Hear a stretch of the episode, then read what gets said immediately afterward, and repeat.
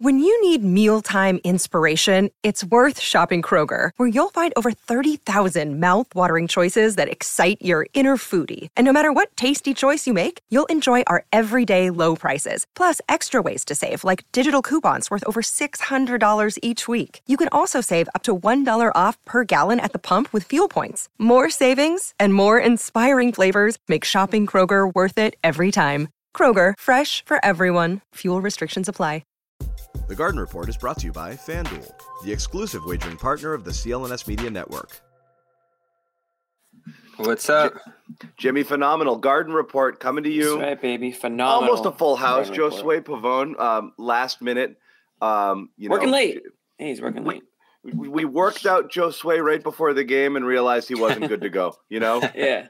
Um, Yeah. And that that happens sometimes. Uh, Sherrod There- Blakely's going to join us as well, so it's The- close to a full house. Yeah. There's really no reason to like push No it reason in the to push it. preseason. In the preseason, We're load you know, managing like- in the preseason. Oh, yeah. yeah, exactly. It's a it's a rest rest game. There's Which- a couple more games to go here. So. According to the NBA, isn't a thing. Yeah, John, you you had a good tweet. That's exactly what I what I had thought. I didn't see the tweet. I'll have to find it. He it. goes, "Did Adam Silver write this report?" it was so ridiculous. Hey, They're like it, it could only be that, right? They didn't cite the research. They just said we did it, and, and it and it told us Yeah. it's not real. Yeah, it told us that uh just doesn't matter. Let me look at it. Yeah, load Yeah, management's no. not real. Yeah, None of these right, results are. Uh, oh yeah, they sent Joe Dumars out. It's closed. Yeah, just like the guy said that none of it was none of it like added up. So Yeah, uh, yeah, it turns out there's no such the thing. as numbers they did is that it's hurting the bottom line. Well, they're doing When Exactly. it's showing up. They're doing a TV deal. Yeah. Um, but anyway, preseason game number three, first chance for uh, uh, Jimmy and I to have our say. Uh, Jimmy Yeah. Toscano was touring the world. Um, and The US. just back. The U.S. had a great time. It was good to get away. You know, reset, get ready for the season. I had to just sort of clear clear everything out, and now um, you know I'm ready to accept uh, this Yeah. new Celtics season, and I'm ready to go. I have, Yeah. uh, I have a clear Yeah. mind now. So And I was legit load managing, but I've caught up. I've done my homework. I've watched all three games. And I we went to California and Colorado, John. It was a good time. That was good. How was Goose? You would you would really love Goose. I've seen him. I told you. Oh, you've seen it. I didn't know that you saw that. yes, I've seen, I told you. I, I told you. I, I wanted. I was curious your opinion. I think they're great. So here's the thing. Now I can give you my honest opinion. Unbelievable live band. Unbelievable. So like, if you tell, hey, go listen to Goose, and you just they go on your Spotify or whatever, that's No, fine. it has to be live. Not even close to what it's like no, live. And I saw them at Red Rocks, which made it even that much better. So yeah, um, I won't go on. they're unreal. They They're shred. really it's good. it's a they really shred. They had really some good. great covers too. They covered Prince. They covered Four Mm. Non Blondes, like really cool cover versions. Are you gonna go to the Yeah. Sphere, Jimmy? Oh my god, I was talking to my friends about the Sphere. I cannot wait to go to the Sphere. I, you know what I want to see at the Sphere? And I know people are gonna have their snide little. I want to see Coldplay at the Sphere. I think that would be unbelievable. Sky full of stars comes raining down on the screen, and like, I mean, listen, I know people are gonna like the funny Coldplay Yeah. but I don't care. Coldplay's It's a new. It's a new format this season. Uh, we're gonna do our our What? Let's call it. Let's call it pie talk at the beginning of the show, and then Oh. we'll wait for you guys to kind of. talk.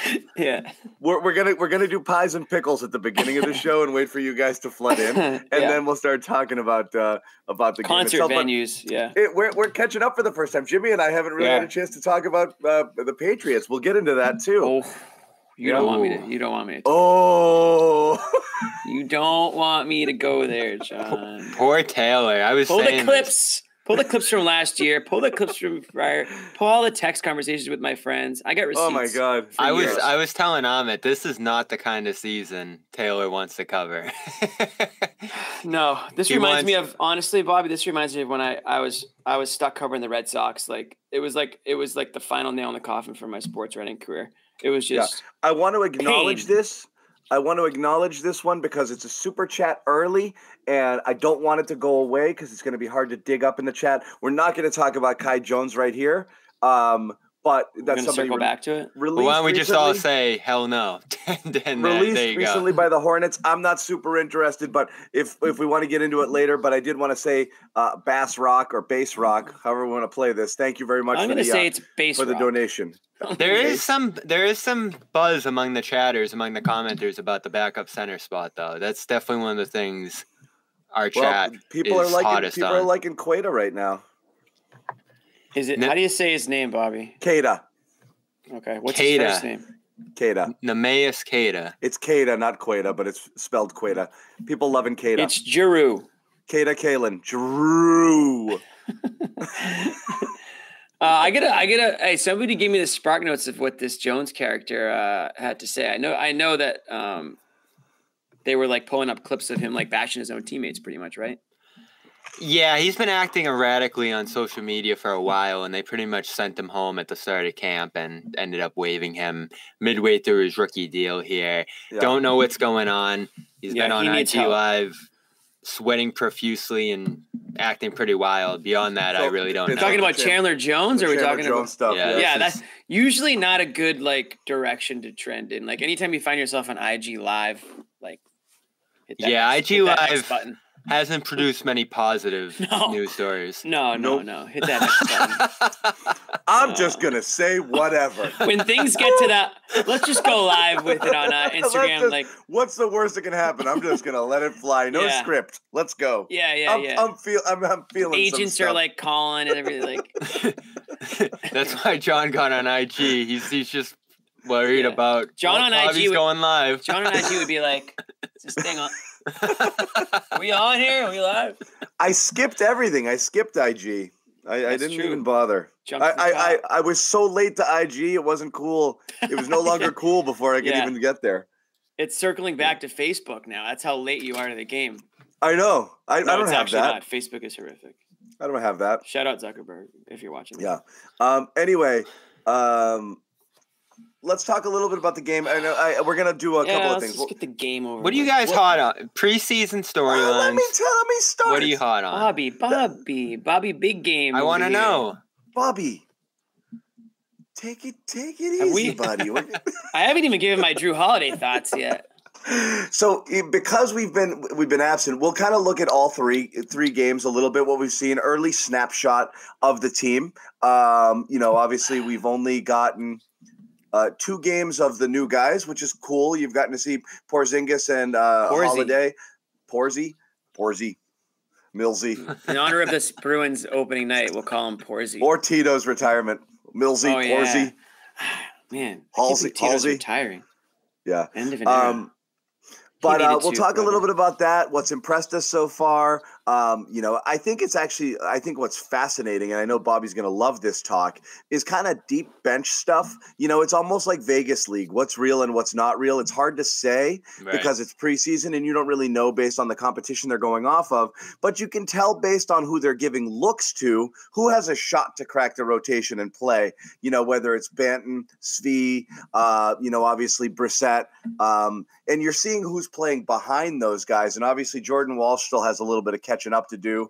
Um, and you can see how far down, you know, JD Davis, JD Davison might as well have just a seat in Portland rather than on the end of the bench because he's so far down the depth chart here. But you can kind of see it taking shape in terms of what they want to do. I think you're starting to see like Hauser and Pritchard are going to play because they have to. And I think that that's probably a good thing and something we decided.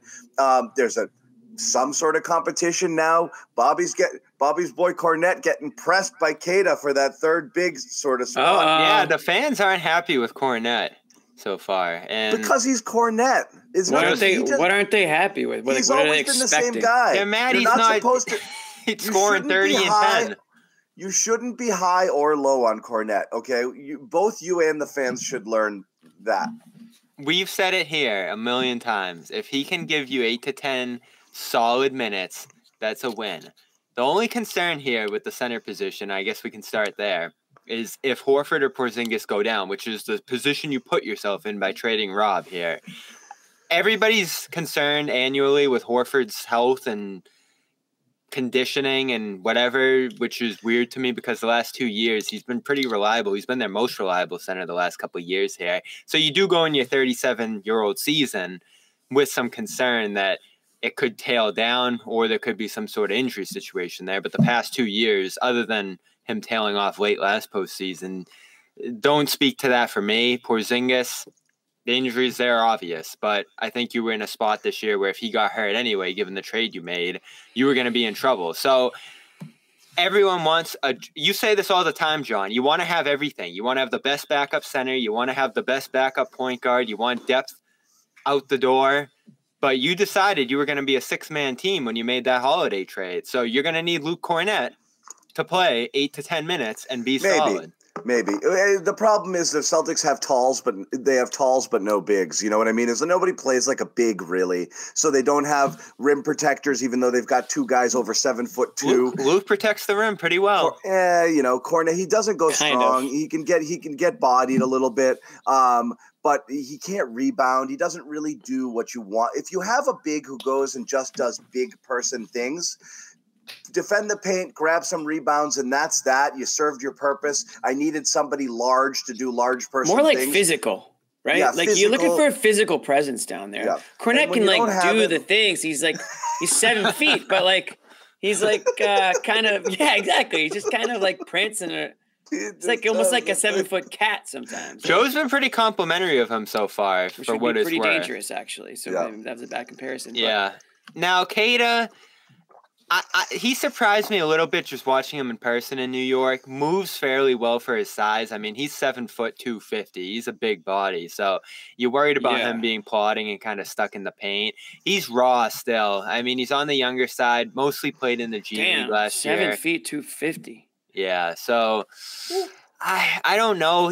I like what I've seen so far from him, but again, John, what's real, what's not? He looks great in the summer league every Yeah. year, and then the Well- Kings wouldn't play him. So We're already on the we're, we're, we're, we're, we're, we're already a little bit deep on the B sides here, so let's talk about some of the headlines. Um, Okay. Two games, I think what stands out uh, certainly for me right out of the gate is um, you, Three games. Well the, uh, the It's two Pritchard, games we've right? Seen, the two games we've seen everybody. No, no, no, no. It's Porzingis. Oh, Um, Thank you. and, Thank you. And abs- absolutely, Pritchard's going to get talked about. But Yeah. Porzingis, for for a couple of reasons, I think um, he's been so he's been lost in obscurity for a couple of years. No one's really paid attention to him. He was the Hundred great. He was the unicorn when he came in, and the big next thing, and all of this stuff. And it was like, I mean, he was like a top five NBA asset for a little bit. You know, like he was so like, oh my goodness, what he could be. And obviously injuries and bad, you know, not in the right situations, X, Y, and Z. He just disappears, and all of a sudden he just sneaks up on everybody out of Washington and has an All Star caliber year last year yeah. and plays really, really well. And as people are like, oh, he's good. He's good at basketball. Weird. And so, like, now you've seen a couple of games and you're like, I get it. Like, mm-hmm. oh, that's right. He can score from a million different places. And, like, that's the thing. I, I think that that's the most impressive thing is Porzingis can do things that it just changes the dynamic on offense because it's not one thing. It's not give the ball to Tatum and get out of the way. He can score from every level and do different things Some- right off the right off the bat. What did you see first? First couple of minutes of the game, you catch him on a roll on an alley oop, and he just goes flying through the air on that. Yeah. And then what does he do? He hits a friggin' you know twenty seven foot three pointer top of the key as well. Like you just got to see, and then he then he blocks a shot. You His see- something, isn't it? you And get to see the whole package, and it's really it's impressive. I mean, obviously he had a great debut, but again, even in Yeah. limited action tonight, it just jumps out like, oh, this guy's different, like Yeah. totally different than anything they've had, but also different just on an NBA scale. He can just do a lot of things. And we've talked about that gravitas, the real moment of him being introduced, him coming in in the first place, that pedigree he entered the league with, and what he did early on in his career. It was their biggest addition since Kyrie. And our commenters have talked about a little bit too the the, the power of adding this quality of a big man, an all star level guy, a, a guy who can change the game at that position. They haven't had that in a long time. You're going back to Garnett at, at that position, who can do this many things at that at that spot. So it, it blew me away on Sunday. The crowd at the Garden, they were amped up. They were in there. The Crowd place talk. was packed. And first play of the game, Tatum finds him, and he just flicks his wrist.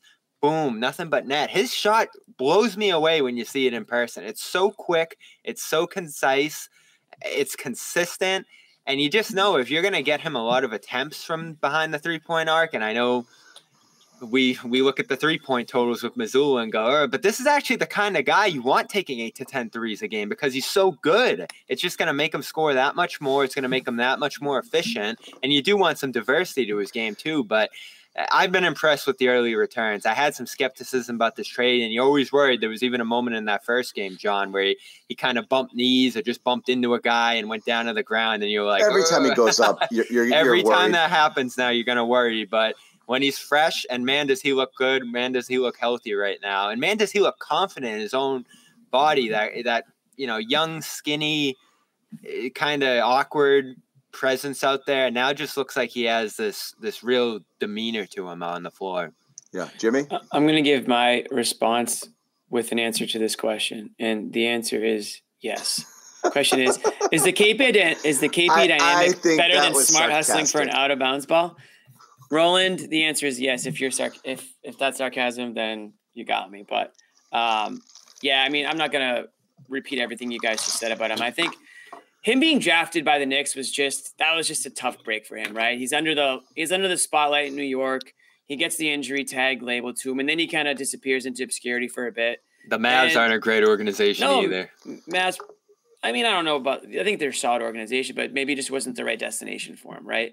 Um, and now he's on a team with options. My only concern, and it's not even a concern, it's just like I hope this doesn't happen, is that he's not a, he's not able to be as aggressive as maybe we want him to be because he's gonna maybe see himself as like the fourth option on this team now, right? With Holiday jumping on. What I really hope happens is, is that, and I saw a little bit tonight, is Hall. Okay, good, Roland. I'm glad to hear that was that was sarcasm. But what I want to see is like those lobs. Like you know, we always talked about the lobs to Rob that we wanted to see more of.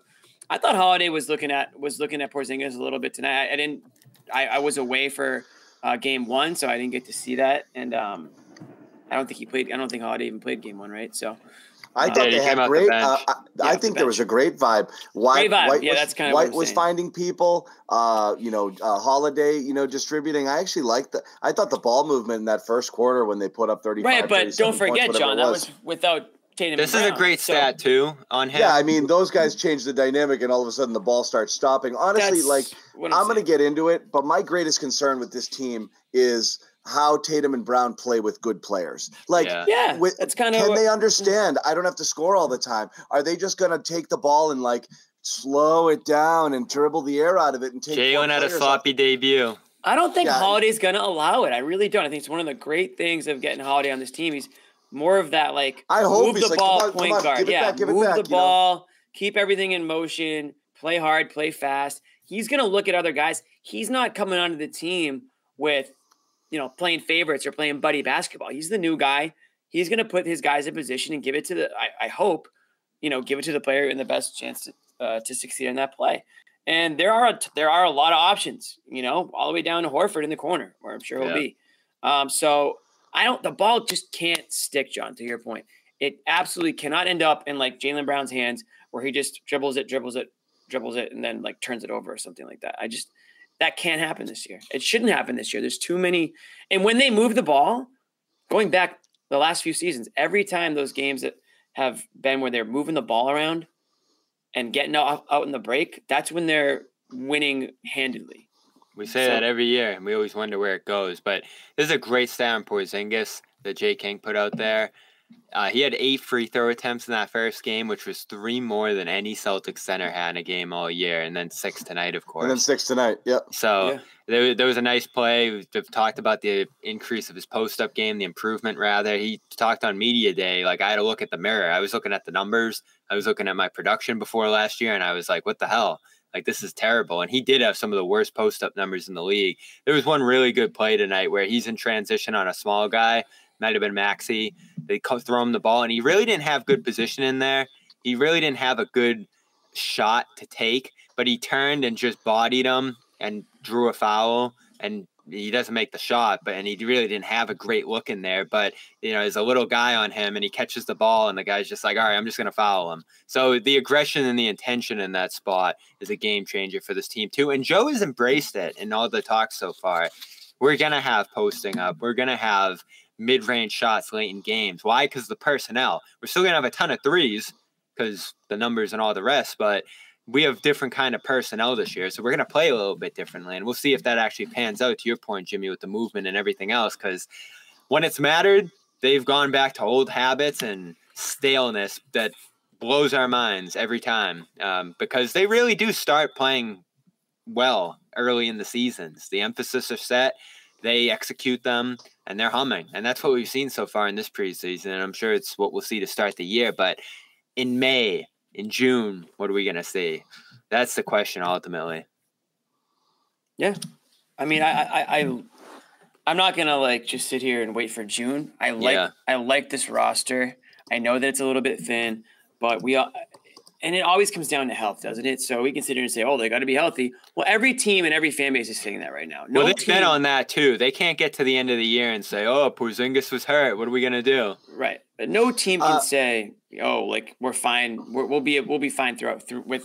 You know, we'll be fine if we get injured. Like no team saying that. So the I- Celtics are the same boat as everybody else. Well, I gotta, I gotta give, I gotta tip my hat to uh, Duran here. Um, posted a comment similar to this. Didn't get, didn't, didn't make the chat. The guy reaches into his pocket, throws four ninety nine out there, bang.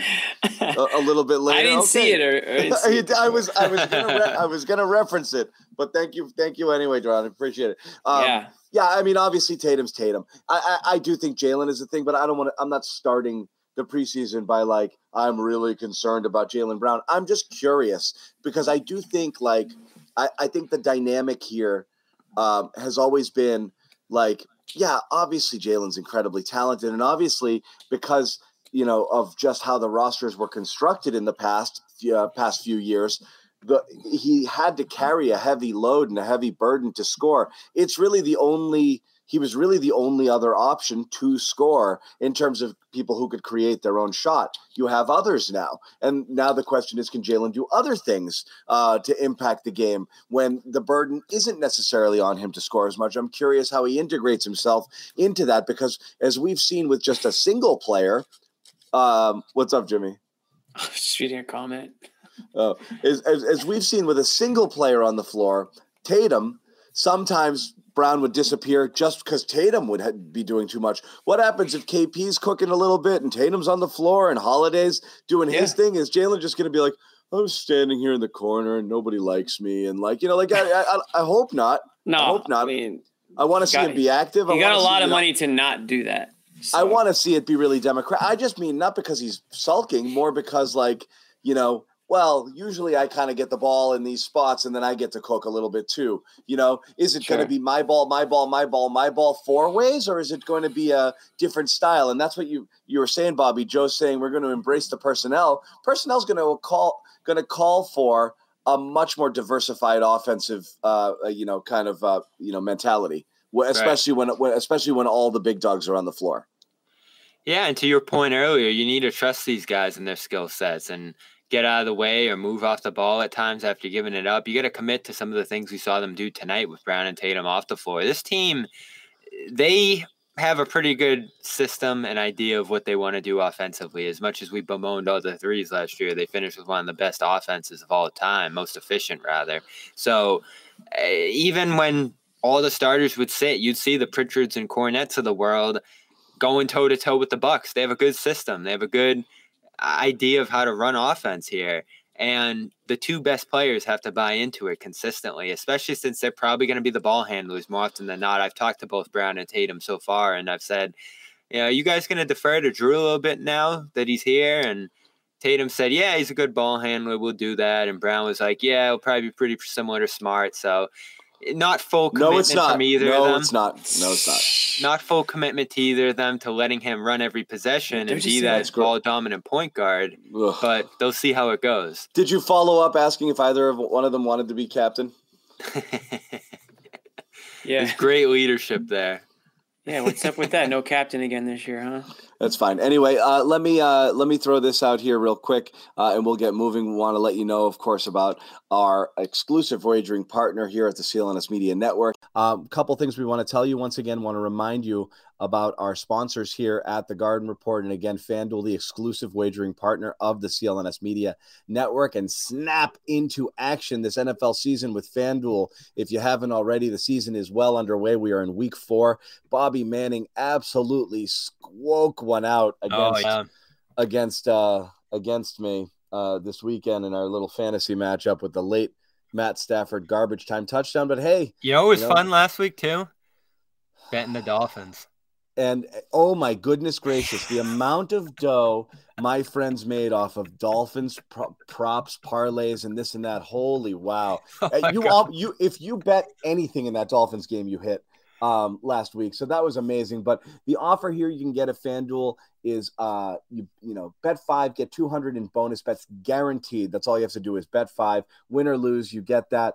Uh, so if you've been thinking about joining, go ahead and do it. Go to FanDuel.com slash Boston. Once again, fanduel.com slash Boston. Fanduel, the official partner in the NFL and the exclusive wagering partner of the CLNS Media Network. You have to be 21 and over here and present in Massachusetts to take part in the deal. Hope is here. If you have any sort of issues with gambling, uh, you can go to gambling helpline ma.org or call 800-327-5050 for 24-7 support. As for that deal restrictions do apply. The bonus bets expire in seven days. Check out terms at sportsbook.fanduel.com we want to also tell you about one other thing and that's odds are. Uh, you guys know hmm. what odds are is right Odds yeah. are amazing. Yeah, odds are amazing. Uh, you ever wish you could navigate the betting field better? Uh, and again, the easiest thing to do is just bet against the Patriots. But if you want to go beyond that uh, and with confidence, uh, go to Odds Are. It's not a sports book, but it's a sports betting advisor. They don't take your bet; they make you better at it. Odds Are uses AI and machine learning to suggest smart sports bets, like having a playbook for smarter wow. bets right in your pocket. Um, all you have to do is download the app. That's the important thing. Download that app sign up for the account. Latest data analysis guide gets you through the point spreads, money lines, all that stuff. Green means go. Smart bet. Yellow, eh, figure it out. Red, don't do it. Uh, and I've been loving it since. I, don't yeah. do it. uh, I feel bets are red. Red. Without me knowing been, it. I, you know, check it out. It's honestly, it's a really smart, uh, you know, kind of like, you know, pal to help you here with your betting rather than yeah. just winging it and being like, I got killed in the one o'clocks. What am I going to do it for? Yeah. Um, you know, and then you and then you really load up on the Sunday night and try to make it all back on Monday. And don't do that. Check out Odds Are, elevate your game, smart betting revolution. Go to oddsr.com slash Celtics, oddsr.com slash Celtics, 30 days free. So if you're going to sign up for FanDuel, uh, stands to reason you should pair it with odds are as well. We're going to bring in Sherrod Blakely here, who always makes a smart bet, uh, joining the Garden He Report. is a smart bet. Sherrod, we talked on Sherrod. We've already done Kornet Kata, so you're not going to be able to sign in uh, to jump in on that. Oh, damn! Yeah, I always wanted to talk about Luke off yeah. the top of the show. I always uh, want to talk about Luke. I'm just giving the commenters what they want. They've been hot yeah. on him. Yeah, they've been they've been hot on him, all right. Uh, uh, Sherrod, impressions impressions for tonight's game. We were just talking a bit about Porzingis and just how like it just gives him such a kind of diverse. Gives offensive, us tingly feelings. Yeah, just he can do so many different things offensively. It really changes the dynamic. It, it, does, but you know what? I'm I'm paying more attention to what he's doing at the defensive end of the floor, and I've been pleasantly surprised at what I've seen. There was a sequence in the second quarter where he did what I think they need him to do all the time, and that's contest shots. He contested a shot, they got the rebound, they got out in transition. Al Horford with the finish from the Derrick White layup. Things like that. You look at Al finishing and Derrick's pass, but it was Porzingis contesting a shot around the basket, which you should be able to do if you've got if you're seven foot three. Those are the things that to me are, are going to give him the greatest amount of impact for this team because we all know he can go and get buckets. That's a given. We know that is in his DNA, but can he give them something at the defensive end and not be a significant liability? And the more I watch him play, the more I don't think by no means is he an all NBA defender, but he doesn't suck nearly as much as he did three, four, five years ago. You haven't been high on his defense, John. At least coming in or projecting into this. Well, he, he had a good year last year defensively. I thought it was his best year as a defender, but was that just kind of a you know you know the broken clock is is right twice a year type of thing, or whether he has he turned a corner? And so far, it looks as though he's again he is an adequate defender, not an elite defender, but he's adequate, and that's what you needed from him. Yeah, he contests a lot of shots, especially in that first game. I, I it felt like Paul Reed went like one for eight against him out of the out of the gate. Three for eight at best. Uh, similar story tonight. You're not seeing him beat on the other side, so you're not getting the full uh, effect of competition here. But all you can do is play who's in front of you, and he's been active around the rim. They're scheming him well. They're keeping him back. Joe has told me they want him switching out sometimes. They want him playing higher at times because I think Joe wants to go small ultimately when it matters. So he's going to have to do those things. That's where you have some questions about him without Rob. But to start games, and we'll have to get to this conversation eventually too. Him and Horford out there could be wrecking balls defensively. Oh. I mean, they both go up with the double block on Tobias. Harris And that's enough, game. Bobby, for the night, everybody. I think that's how they're going to start this. I think they're going to start those two together. I think it gives them a lot of enticing possibilities defensively. And I think it's what Brad wants at the top. He keeps talking. We were at our best when we were double big over the last couple of years. So it does make for a tough conversation about who you want to send to the bench. No, it doesn't. And, and honestly, I'm so I'm so baffled by this. And if it is real, I'm That's how they've started both these games. I but I can't believe it's real. They started I Holiday can- on, on the bench on one of these games. Well, Bontemps is saying that's a real possibility. There's I zero don't believe it. point zero. I don't buy it Zero either. but point- you- I, I just think it's chance. fake news. I'm sorry. Derek White's gonna go. He's the one who says, "I don't care, put me on the bench," and that's. It doesn't matter what he says. He's but that's lived it. that when you're the second year coach, Sherrod. That's how you handle the dynamic. You're like, all right, this guy's. Here's the thing. I don't mind it this time What? because because Porzingis isn't Rob. The reason I hated it before is you were so offensively limited with what you Mhm. could do with that lineup. You were you were having your better defensive lineup, but just absolutely just punting on offense with Smart and Rob and Horford. Obviously, had a good year shooting from three, but I mean Horford Horford was as likely to get have a zero point game as he was to go out there and hit three or four threes. So I mean, and he does nothing around the rim. So I mean. You were just, it was the Tatum and Brown show. And if they were hot, great. And if JT started the night slow, you were like, well, I hope it's one of Jalen's good first quarters. I hated how they started offensively with that lineup. Porzingis is not Rob. He does give you so yes, you could absolutely do it, but it's certainly going to be Holiday starting, not Holiday off the bench. It's insane to think that you trade for this player and you bring them here and they are like it's one thing to have Malcolm Brogdon be the sixth guy. It's another to have Holiday. Holiday's an all-star, It's honestly, one of the best defensive players. It's insane that we're having this conversation about Holiday coming off. well, I the was just gonna say honestly, it's not even worth the conversation. I mean, he, I know. came I'm the sorry. I wasted my breath. Holiday came off well, the we got a we got a lower third in now. the first preseason game because I had I had the hadn't filibuster had- until the lower third got in here. I mean, the guy hadn't even had a chance to shake hands with his with his new teammates yet. So they said, "Come off the bench." You know what I mean? Like, ease your way into the game, ease your way into things, and that's the end of it. He's not coming off the bench. He's considered the best defensive player in the NBA. It would be so who will, it- it- Jimmy? it- it's gonna be it's gonna be White or Horford, I think, depending on like matchups, honestly. And like that's fine. Horford should be completely fine coming. I, I bet you he is fine coming off the bench at this stage in his career. I bet you he's Trying- not, truthfully. I asked not him at media day, and he was like, "Yeah, we'll let Joe I mean, decide." listen. At the end of the day, no, no player. I mean, every everybody has pride. Everybody wants to start. I get that, but my point is, Al Horford's not trying to give you forty minutes a night anymore. Right? whether he No, starts he or doesn't want to the sit back to backs either, but He's he giving does. you twenty. If, if he can give you twenty ish, 20, 25 minutes of, of really good basketball, you'll Yeah. take that. And he'll and if that means he's coming off the bench, and that's going to prolong his season because you guys already talked about the fact that they need to be healthy. They need to be healthy. Then they got to figure out ways to mix and match uh, depending on matchup. So it's going to be White or or Horford. The this double- other stuff I I just- just isn't, isn't even a conversation. This this one I've said this one before, and this one I agree with, and then Sherrod, I want to hear your take. Um, this is what I hate, and this is what I hated with with smart with uh, Horford and Rob. If each of them was good for 24 to 25 minutes, and you play them together for 10, 12, 15 minutes a game, that means lots of Luke, lots of uh, small ball. Without Grant Lots Williams, playing you don't have a small ball five right now Right. unless it's Tatum. So like really at this point, like, and that's fine. I don't mind playing a lineup with, you know, Tatum, Brown, and three guards. You know, like I, I could live with that. But you really don't have very many options in terms of bigs there. I think you have to space them out because of your lack of depth. But anyway, Sherrod, go ahead. No, I, I think what Joe's probably going to wind up doing is Al is going to start most of the games, but Al will be the first one to get the hook. Uh, Yeah. Al will be out at the four, five, six minute mark almost every game uh, if he's starting, and that's and that's the way that you appease him by being with that first group. Allow him to kind of get in that 20, 25 minute range over the course of the game, and frankly.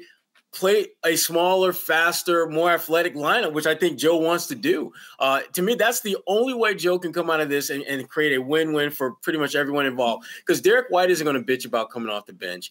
Al will low key complain about it because it's clear he does not want to come off the bench. Nope. He doesn't do it. He's only done it 14 times in his career. And, and the thing about it is, you but can he's have to start. older now. Well, Jimmy, that's not, Jimmy. What? I'm not saying he wants to, but at some point you got to. but Jimmy, Sorry. if you're Al Horford, you're thinking, okay, who's better in this first group than me right now at the big spot? Who's better? You, I'm playing with Porzingis. Who's next? Who's who should be in my spot at the big Yeah, spot? he he's next. But they might not go with with a double big lineup, so then he's on the bench. How many people? He'll How have many to people do it on not? some nights. There's no doubt. How many people it. not named LeBron start every single game in Right. their age 37 season? I Yeah. mean, what are we talking about here? No, he'll It's have like- to come off the bench on some nights. There's no Yeah, doubt about he's, it. he's he's going to come off the bench some nights, but most nights that he's available to play, Al will be in that starting group. That's and what- he's still a guy who Are you saying that out of belief or out of uh, what you're hearing, Sherrod? that is belief, more belief than what Yeah. I'm hearing. Um, more, much more belief I than think what it's I'm a hearing. reasonable take. Yeah. But it's it, it just makes sense, and it, a lot of it it just stems from the fact of just how Joe's putting these lamps together. And to Bobby's point earlier, what Al is saying when he's asked about coming off the bench, he's not singing a Derek White song about, well, you know, I'll do whatever the team needs me to do, what's best for the team. He's saying it's Joe's call. Translation: I, If I'm coming off the bench, it's not because I am willing to do that. It's because I'm being told to do that. It was a weird answer. He was like, "Yeah, that's a Joe decision, and uh, I'm happy to be here."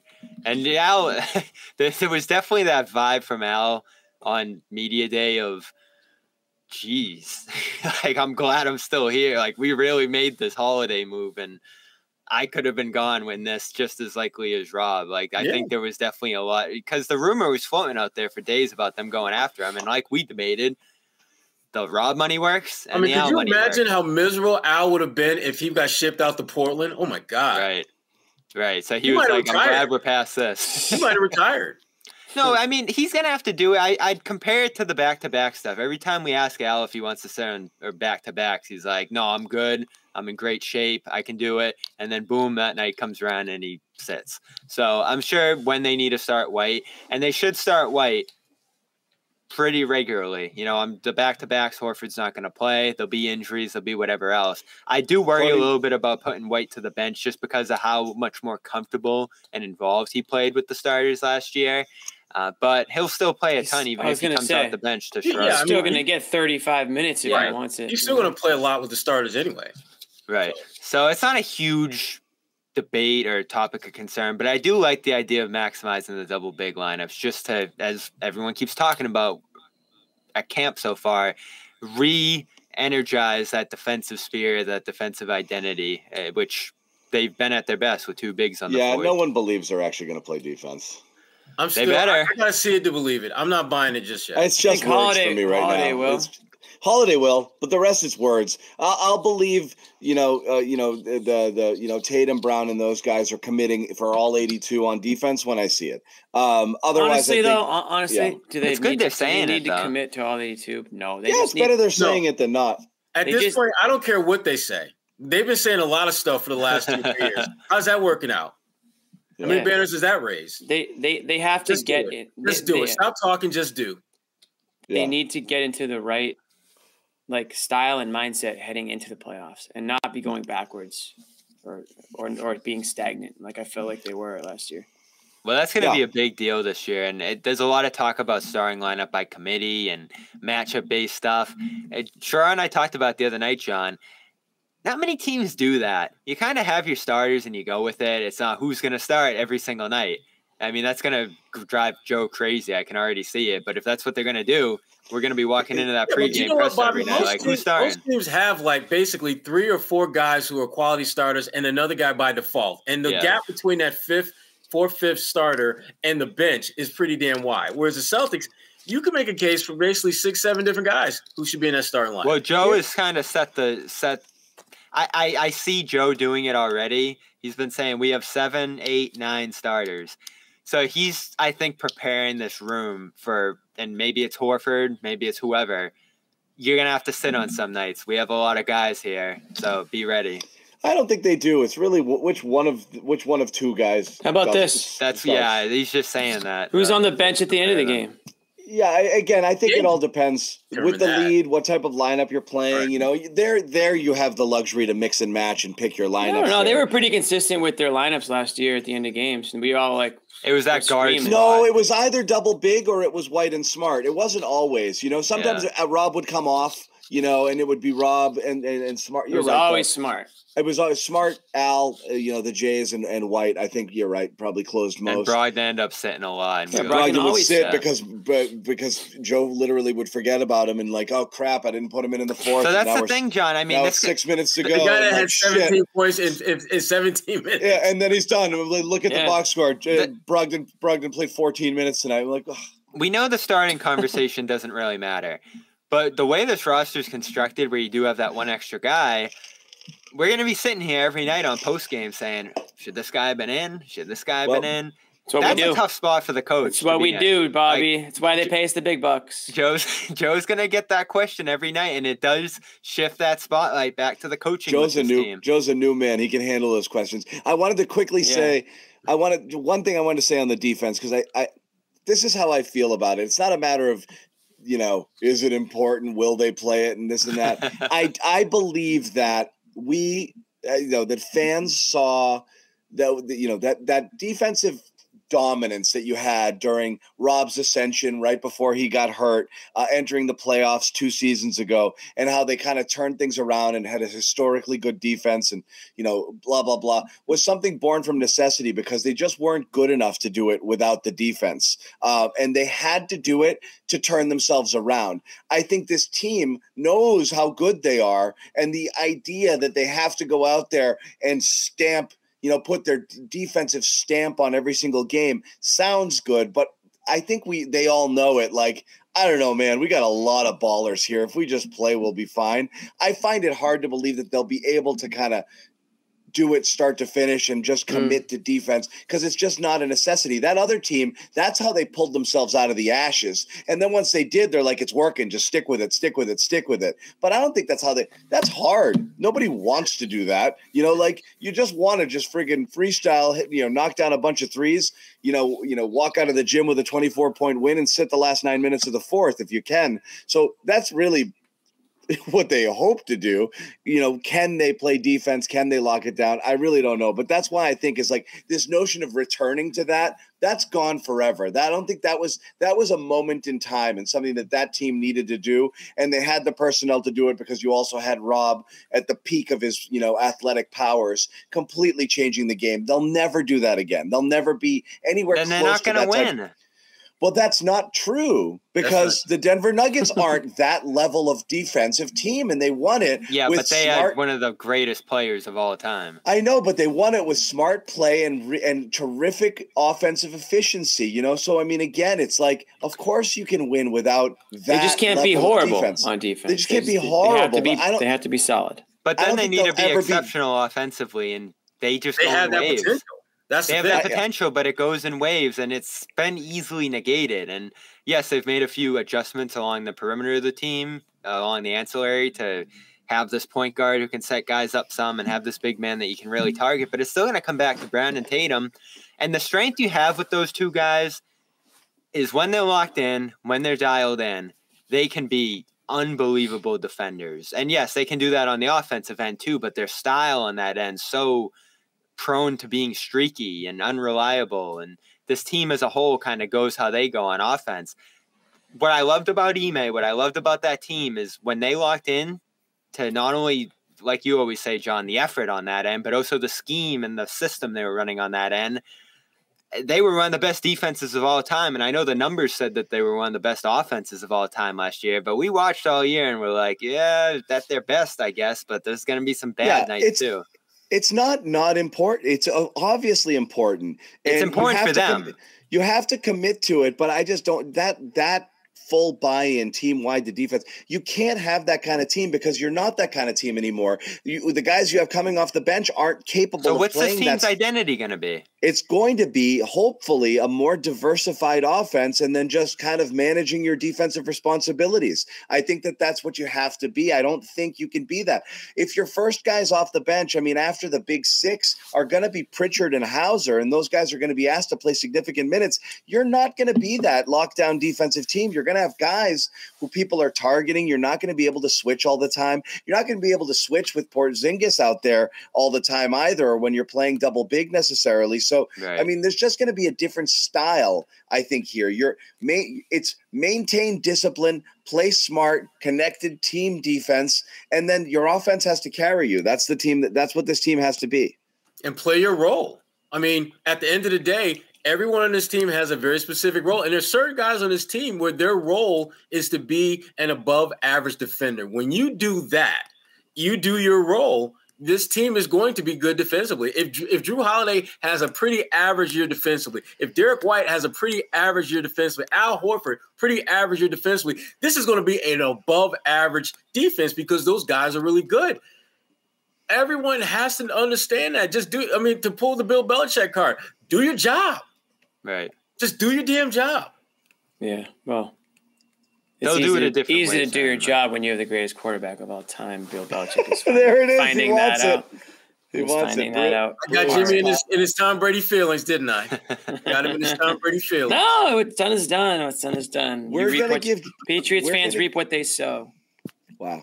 We're gonna give Jimmy his um his Tom Brady moment. But in here, let's talk about a couple more things, um, Celtics related preseason uh, stuff. We talked about um, early on uh, a lot about Porzingis.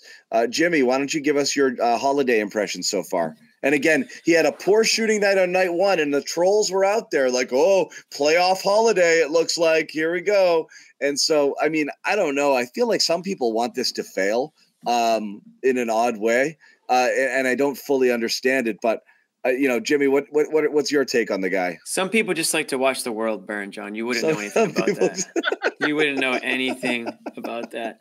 Um, listen, I'm I I as you guys all remember, we all sat here on on this same exact show a couple days before the trade actually happened, and only one of us said that they would do Robert Williams and Malcolm Brogdon and a couple first round picks for Jrue Holiday. Only one person on this show said it. You already know who it is. It was it's me. the guy who's going to pull a muscle pat himself on the back. That's who exactly.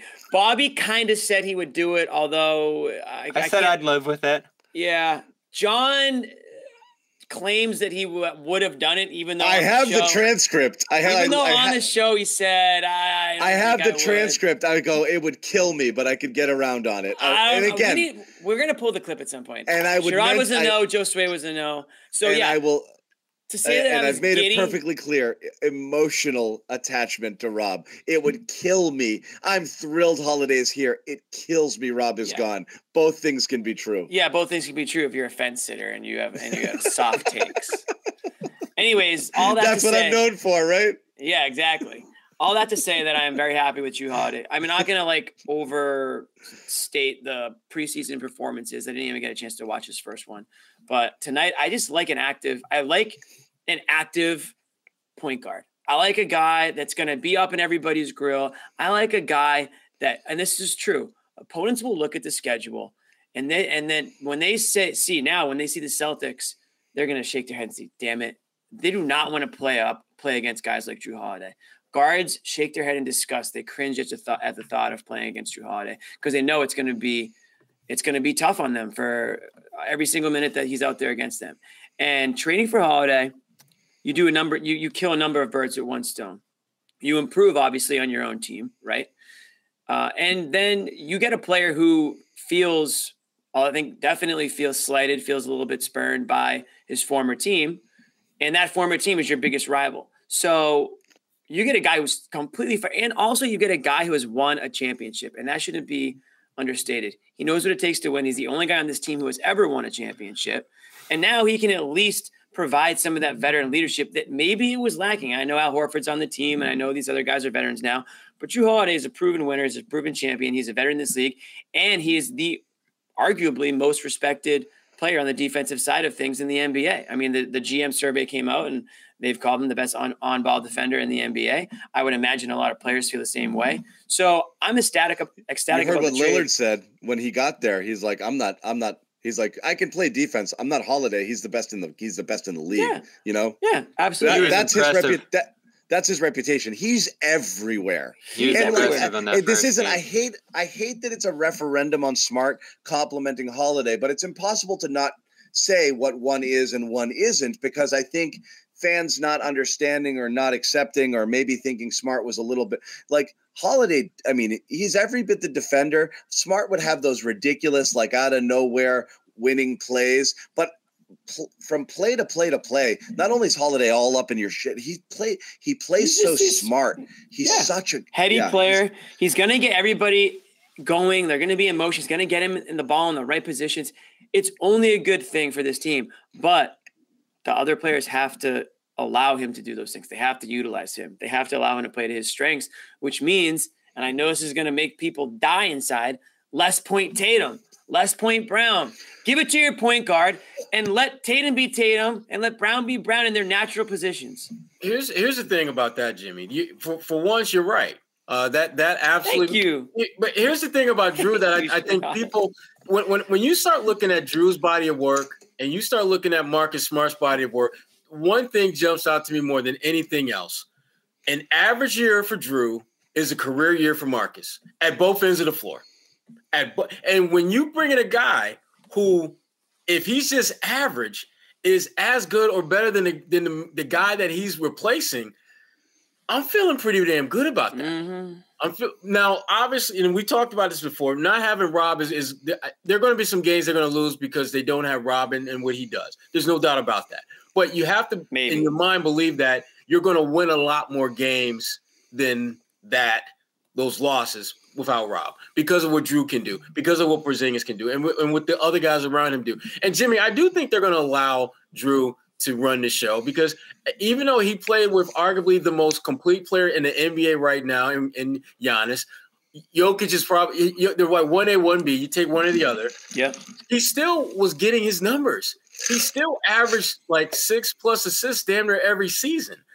And to do that with a guy that has such a high usage rate as Giannis and still getting those assists, it, it tells That's a you that good he- point. Yeah, Giannis just we, we mean no- we've said it. He's boring. there's there's no way that Jrue Holiday, if he's playing usual 30 plus minutes per game, should be averaging less than seven, eight assists.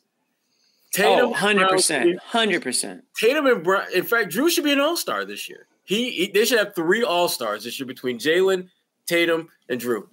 I think you're right. I think Jrue should. I, I I would agree with you 100. percent If they're winning games, it's hard to imagine that Jrue Holiday's not a massive part of that on both Yeah. sides of the ball. He should be ball. averaging.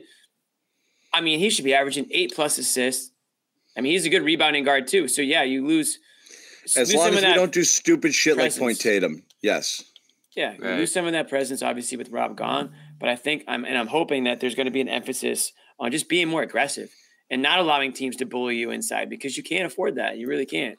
Prevent teams from getting to that point. You know, play play hard on ball defense at the perimeter. I think that's what what they're going to be known for. Holiday and um and White are going to be again like they're just not going to be fun teams for opponents to play. They're going to be and, like, and they're savvy dreading it. about it too. I mean, like Derek Yeah. White drew this charge today. Was that was just such a just a smart play? Defend. Uh, it was uh, Maxey was in front of him, and Maxey is trying to create space. Derek just got all up in him. Maxey hits him with an elbow, offensive foul. Ball goes White was White was- incredible tonight. White was Three blocks in the first half. Oh God, White and White and Holiday together in that backcourt. And again, no disrespect to Smart, but I just I'm I, let's let's see let's see it over time. You know, after 15, 20 games, and see if like the what the flashes are showing us right now. I think it's going to be better on the defensive end. I think they're going to really harass people. And again, mm-hmm. we've seen Tatum decide to play defense, and when he does. He can be a phenomenal defensive player. I haven't seen Brown do it for years, but two years ago, Tatum was outstanding and I think lapsed a little bit uh, at times last year. Uh, there is the potential for just being really bothersome all around the perimeter and, and just making it really hard for people to get anywhere with that. Their with- with- defense with is going to be interesting this year. So I, they I think have the potential to buzz, uh, you know, and, and, and- Yeah. and make it, you know. it, it's it's not going to look like that Ime defense. I think they're going to commit to covering space more than they are. Just because again, covering a you had Rob at free safety, just cleaning up everything. It was Yeah. again, it, it's it's that moment in time of that player in that time. You know, I, I don't think you can get that again. Uh, let's let's ask outside of uh, the big guys, and again, so far, Holiday Porzingis, everything we've seen has been uh, a plus plus. Uh, who jumps out at you right now? Who are you most impressed with? Pritchard. Yeah, yeah, I- how can it I'm- not I'm- be? I I've knew you were going to say just that. been so the thirty-two million dollar man.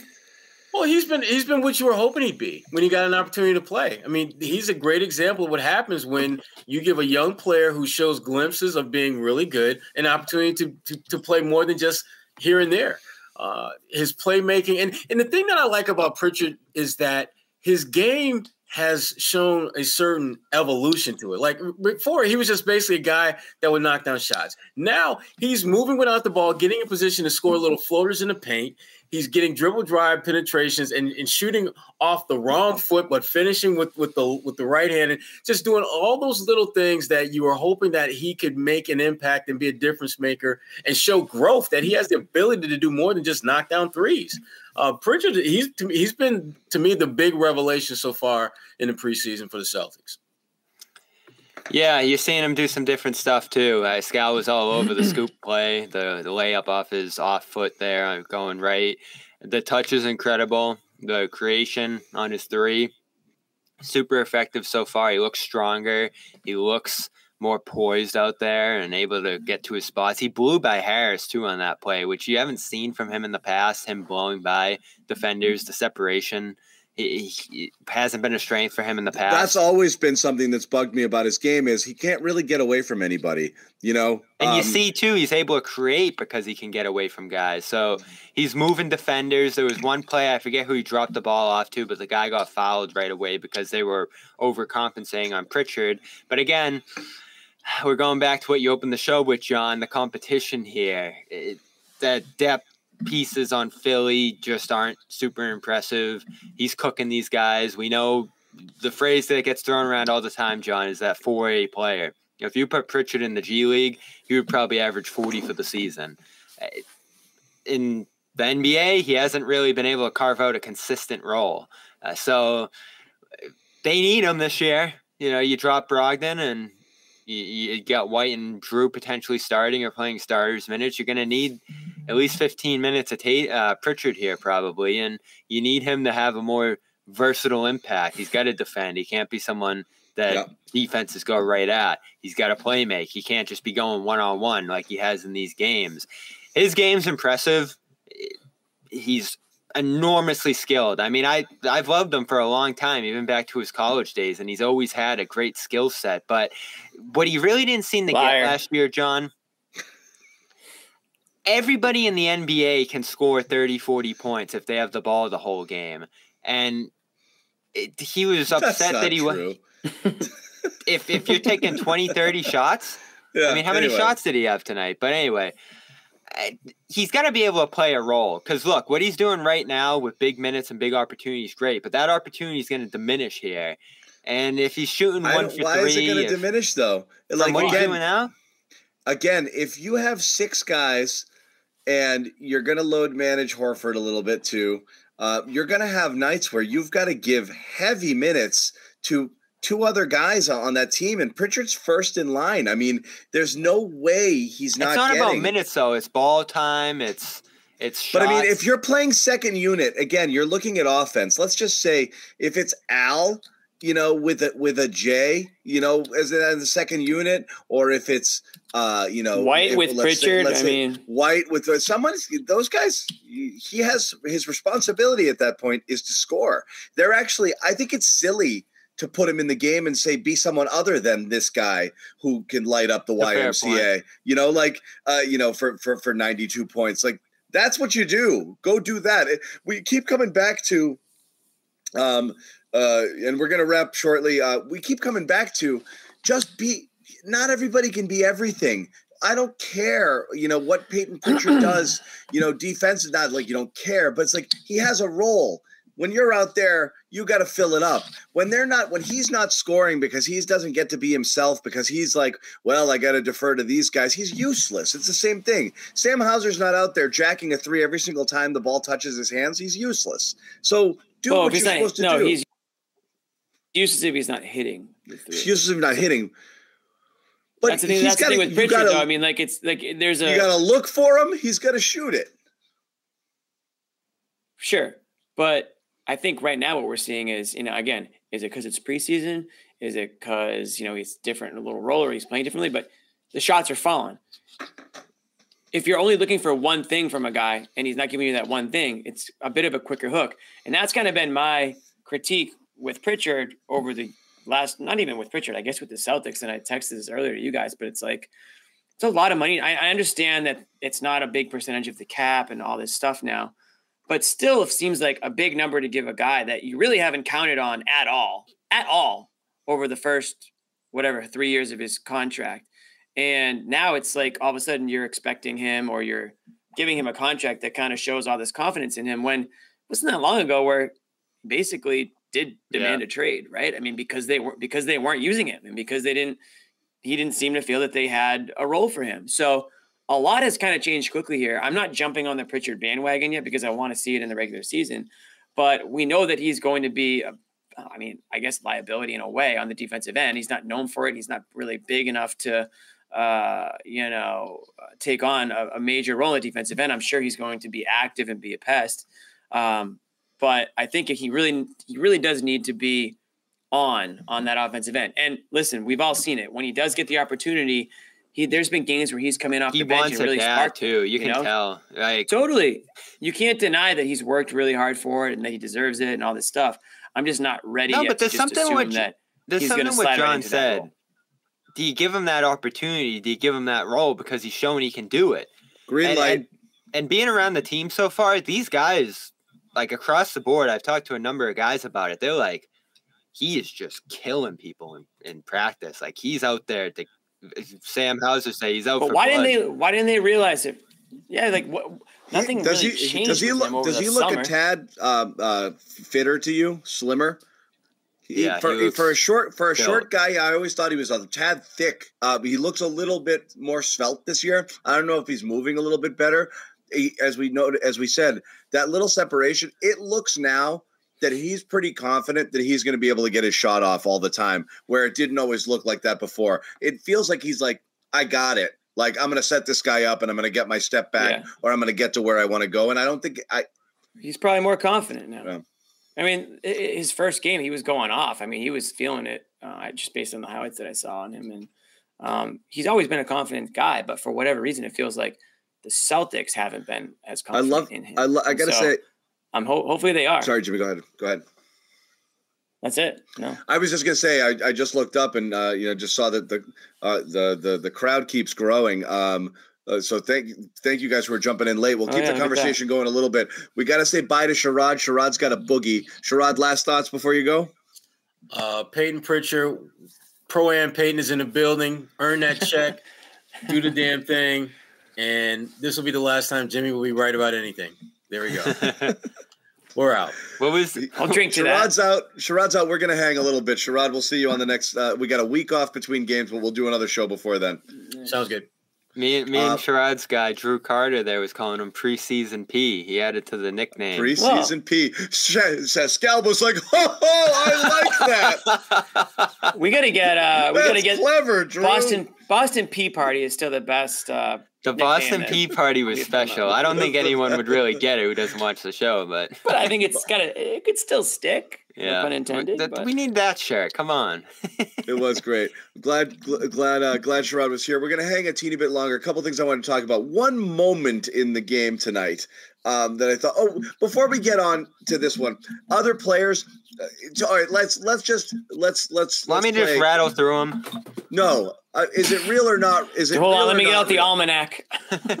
Uh, is it real or not real? Like So who Sam is Hauser's under pressure. A little Real or not real? I like this segment. Real or not real? Go. Real or not real? Like Hauser, are you concerned that the three uh, didn't go down with regularity, like at every single time he got an open look? I definitely think he's a bit under pressure. I also think it looks a little bit more like a balloon this year than it did uh, last year. But maybe that's just me. I'm just Well, he starts the preseason three for sixteen, and yeah. he had that stretch last year. It went on and on and on for about two months, where he was hit shooting twenty eight percent from three, and they really didn't have anywhere else to go.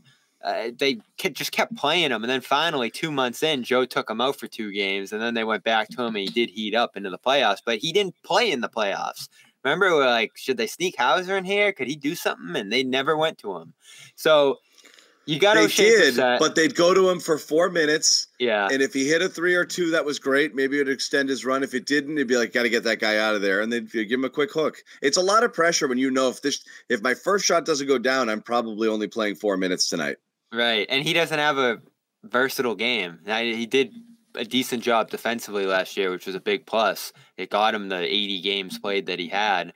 But you got Brissett, you got Lamar Stevens, who was a starter last year in Cleveland. You got Delano Banton, who was excellent in that New York game and really looks like he knows their system. And Joe seems to be uh, taken to him. He played with the starters again tonight for a lot of minutes. And Mykhailiuk just keeps hitting shots. So, at a certain point, is, like- is Sam feeling the heat from Mykhailiuk right now? He has to, because Mykhailiuk's got a more diversified game. I said that when they signed him. He can run a little pick and roll. He can pass a little bit. He's a little more stout. The rebounding too. Do you see the putback dunk he had in one of the He's games? more, he's a little more stout. He, he's a little more physical. yeah, he- he's versatile and he can get shots off from two as well. So I've been really impressed by Svi. Svi. Yeah. he was impressive to close last year in Real. John says he's You- real. You're going you can real? sit this one out. So here's I don't the know. thing. If, I don't know if he's real, but I want him to be. I li- I like his game so far. He's your But new again, Rob. The I need a new defense, Rob. I, and I don't want to do the whole defense thing again, but his defense do. is bad. It's really bad. They were going at him in New York, and every Yeah. time help had to come over, and quickly or whoever else was just firing to an open shooter where the help came from. So uh, they're gonna have to figure out some ways to hide him defensively, but they're doing some cool stuff, like some zones. I saw someone in the chat brought it up. They're running some different help actions. They're really shaking things up defensively this year. So can you be in a position, as you've talked about, John, to have a guy play who's really strong offensively, but you're gonna have to find some ways to make it work defensively because that's what Miami does, right? They have a million guys who play regularly who can't defend. They just scheme it up so they can survive out there. So that might be part of the equation here as well. But Hauser's under fire. Maybe I, I'd say on opening night, Hauser's going to have that rotation spot. But if he starts the year cold, you have a lot of options to go to here. Bobby, here's a Yep. question, super chat that we that we missed earlier. Uh, Muhammad Muhammad says, "I've noticed that you have used some full court press before dropping in a zone, usually after a made free throw. Any thought that we will see it more this season?"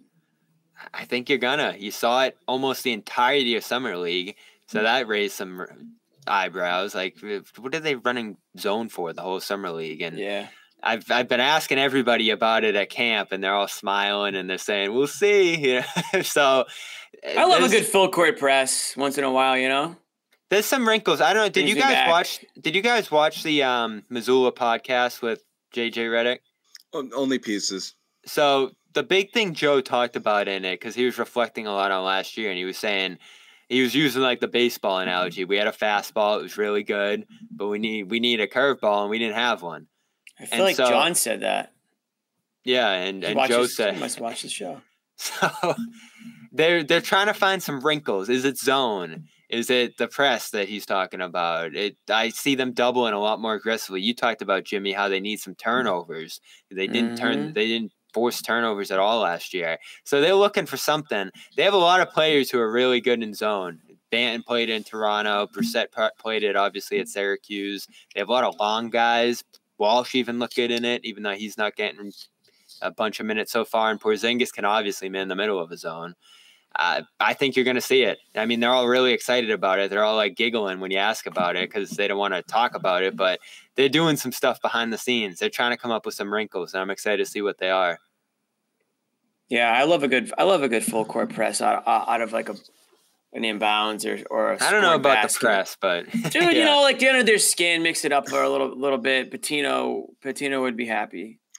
Uh, back in the day when they did that before your time, Bobby. yeah, Yeah, But it, it just it, it, you know it but yeah, they they put it this way: They have the the other ability. team up. It gets you know it it, it, it forces people the turnovers. rhythm. Forces yeah. turnovers. It gets it gets Takes the it other team harder annoying. to get into your sets. Yeah, it's yeah, it, it's anything more it's annoying, than than having a guy like biting your ankles as you're trying to dribble up the court. There's it's nothing the, more. it's the that. best. Yeah, I love this. I love I love this- I would love Pritchard to do that. actually. Someone just said this in the chat too. I love the budding, and I'll throw Utah in this too. But there's like this budding pettiness or just kind of back and forth, tug and pull, especially between the Heat and the Celtics, because obviously the Heat keep throwing the Celtics off with the zone over the last couple of years, and now the Celtics are like, all right, we're gonna run a zone. And the Celtics cut this guy Champagnie at the end of the roster, and what do the Heat do? They pick him up immediately, and now it's he's in their mix. And then Utah, yeah, obviously He'll be Danny's starting, there. scoring 16 a game That- probably. That might be the difference in the end. Right. And Danny's out there, you know, Danny picked up Romeo. Danny picked up Joey Hauser. Like there's a lot and Danny was gonna sign Porzingis if the Celtics didn't make that trade. Like there's some fun like back and forth between those three teams now. Good. Yeah. Uh, last thing, good Joe moment tonight. Uh, uh, Banton. Uh, early. Oh, the yeah, I don't know quarter. what was up with that. So Delano Banton clearly um, early in that the first possession starts the third quarter. Ball goes to the ground. He does not dive for it. He kind of half rolls over on it. Okay, it did not hit the ground for the loose ball. And and immediately Joe fires to the bench, gets a reserve up in his place, and he's gone. And he friggin' bites his head off Never to be Talking to- seen again. all the way down to the end of the bench and gets mm. into it. Next Is he time the new Banton- Grant? Next time Banton comes in the game, he's friggin' hauling ass everywhere he's going.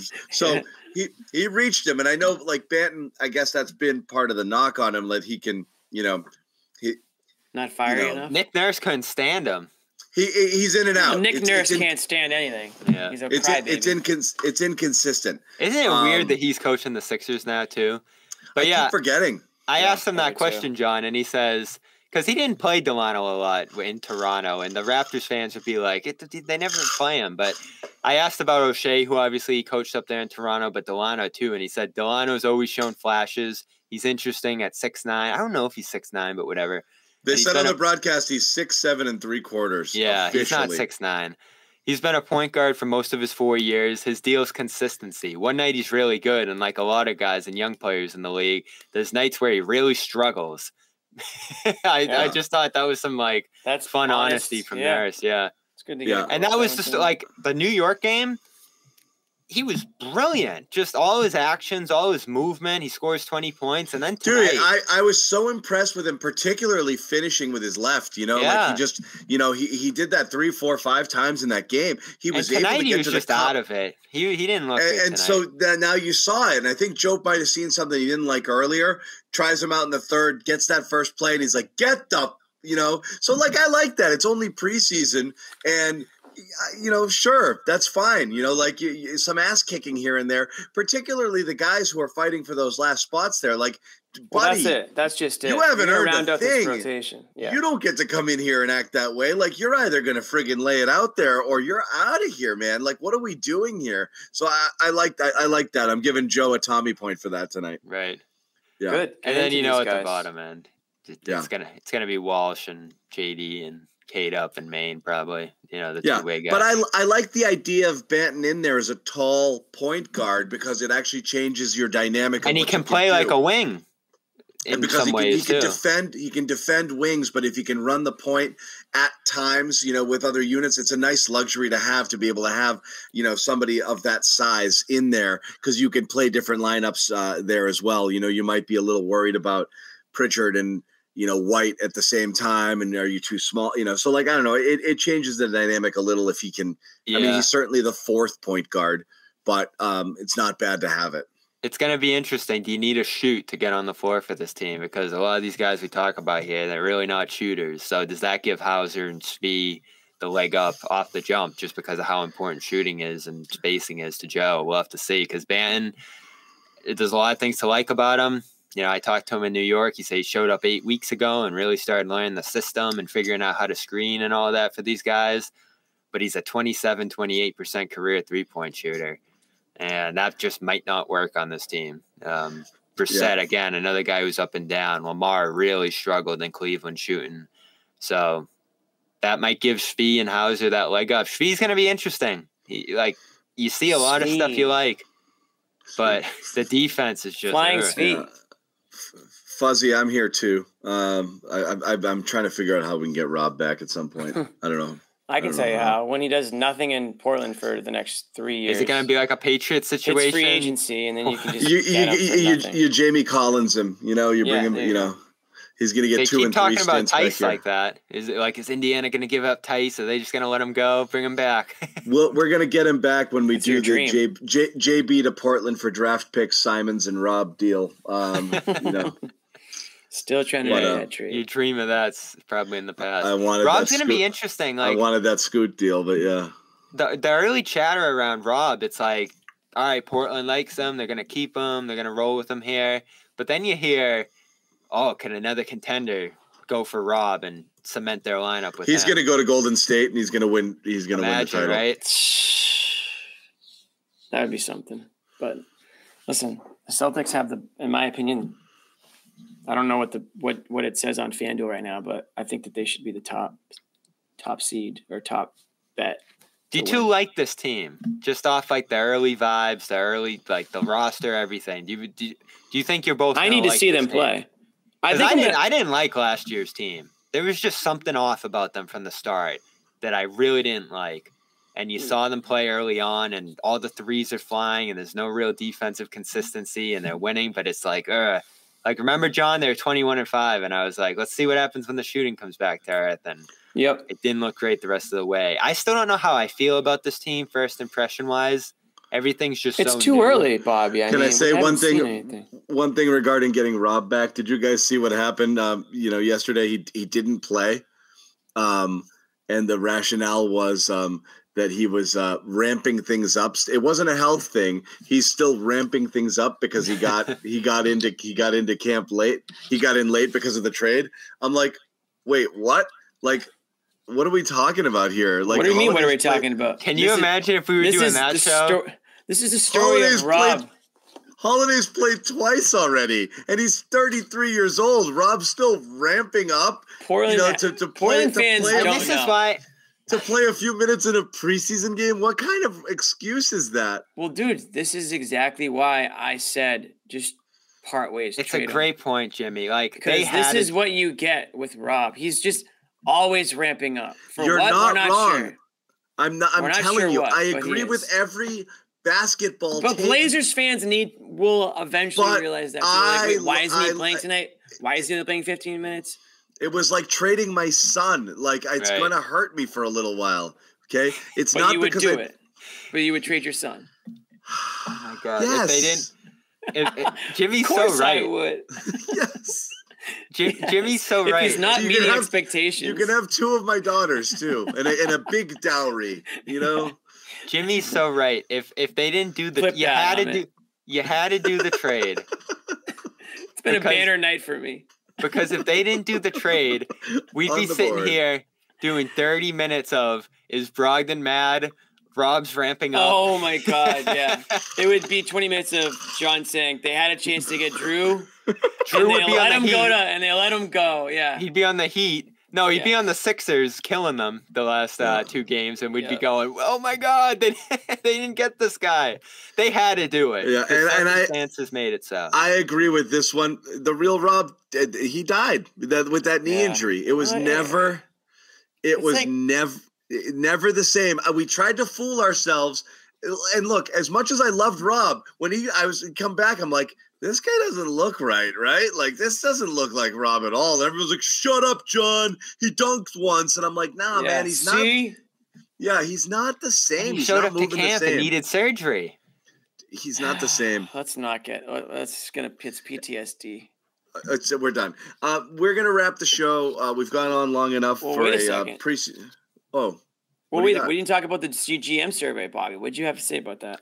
we, we can't get into that. It's too many things. What, dude? We got no. We I'll got nothing throw else one- going on. We got a thousand people uh, on the show right now. I'll throw one thing out we there. got five from it. minutes. We got five more minutes. No, I'll give you a Patriots minute. All right, at the Bobby, you first on the GM survey. I'll throw one thing out there from it, which was funny. It's gonna piss the chat off. It already pissed Twitter off. Who is the most underrated acquisition of the summer? Number one, Marcus Smart, seventeen percent. Ooh. Number two, Grant Williams, What? fourteen percent.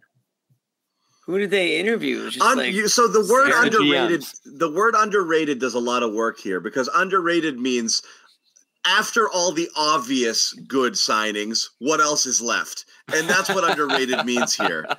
Okay? Because that's what you're saying. It's like, well, certainly Yeah. Holiday and Porzingis are the biggest signings along Right, with right. Uh, along with Lillard and blah blah blah. Like after we get over the actual important people who are going to make impacts, what's left? And what's left is the guys that were traded for those guys. so like that's Mm-hmm. Right. it. And it's so like the it's like you don't it's like the you don't know ball guys. It's like oh well actually the real winner of that deal oh, was the Marcus Grizzlies. Smart. So far, What you Grant. don't see in this trade. Well, Grant so far at three games, thirty-six percent from the field, thirty-three from three, These stats mean nothing. six and five. They do mean nothing, but the Grant thing, I'm telling you, man, there is no way Grant and his mouth there, along with Kyrie and whatever's going to go on in his head, Grant. there is no way There's going to be a fight. Works. We're, we're going to hear about Grant it. in is going to locker room fight. drive them crazy over there. Like he's an acquired taste, and he's come on like he's friggin' like two-time MVP and the captain of the USA basketball team. Like tone it down, dude. I went to friggin' I went to Draymond's wedding or whatever. Like, Oh. dude, Is this too? Yeah, you mentioned all the He's stuff. got He got the invite got to it. the uh, Miami party somehow. I still can't figure it out. slow play it some. You mentioned the Grant stuff, and that's all true, but then there's this in Memphis. Smart's got abdominal issues going on right now, and he's hoping to be ready for the start of the regular season. Hmm. That's a little hmm. weird too. Hmm, hmm, you strained like a strained strained abdominal or something. Yeah, he came in the camp with it, and he, he really wasn't ready to go. So I don't know the whole story there, but I've been keeping an eye on that too. So I don't know. Celtics might have made some. The the thing, a- and I didn't love giving up Smart. I do like the holiday deal, and I think that made everything all come together.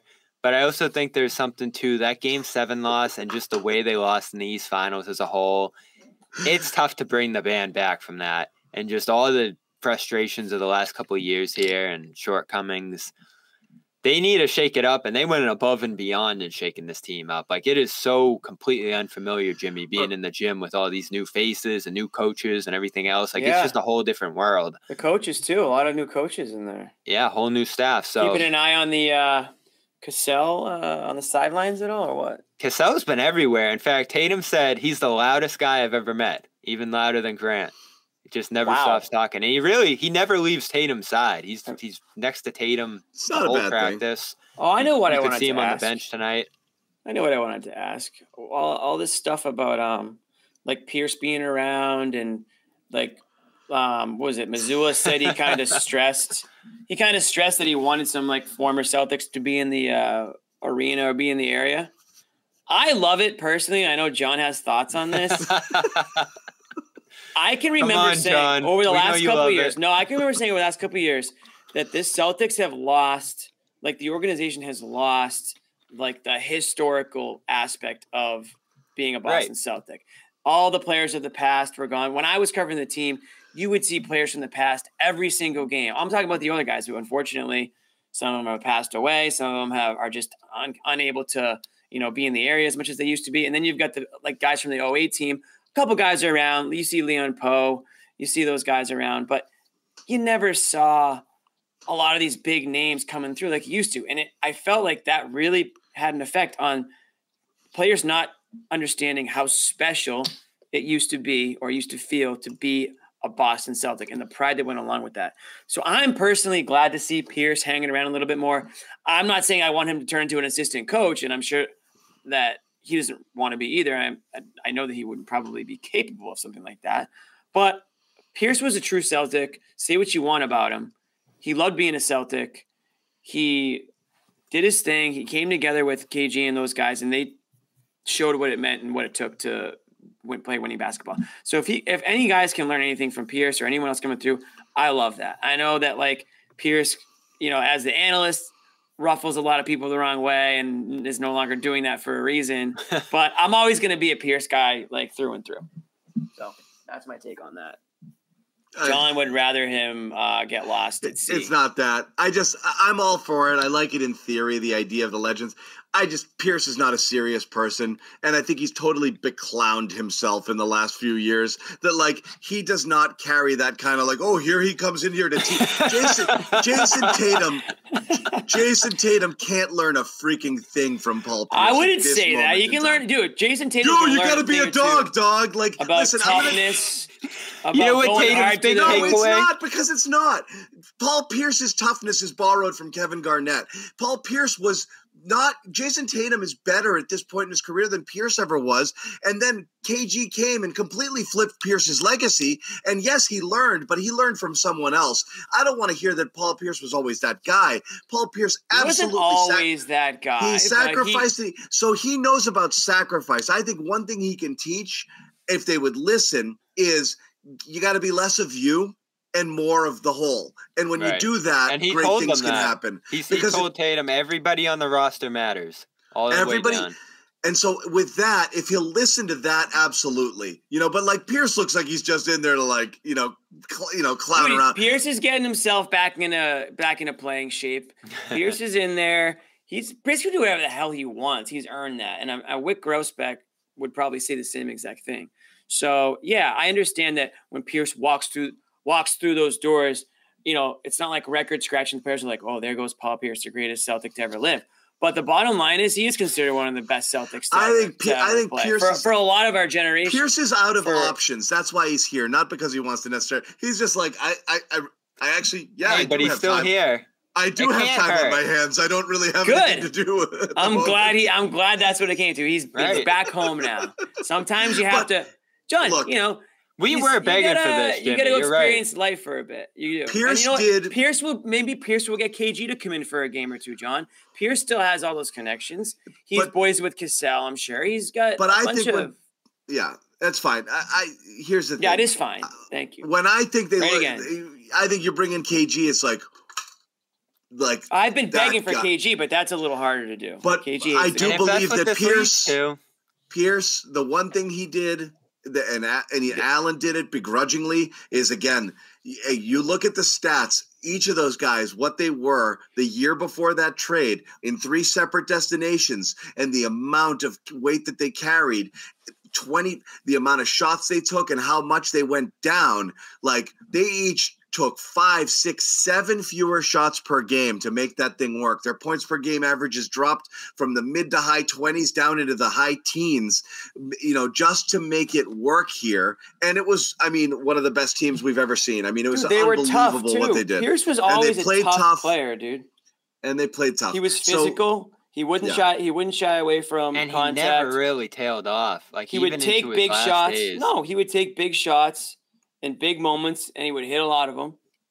And dude, he had that fire. If you're in your 30s or like upper 20s or like upper 30s, like there's nothing anyone can say it's to you fine. that's going to make you not like Paul Pierce. I'm sorry if you're. It's not, I just I honestly I just think he's. There made, just isn't. I just think he's ridiculed. And shame on you. He's and shame on he's you. ridiculed also. himself the last couple of years. Like just no, you really, ridiculed him.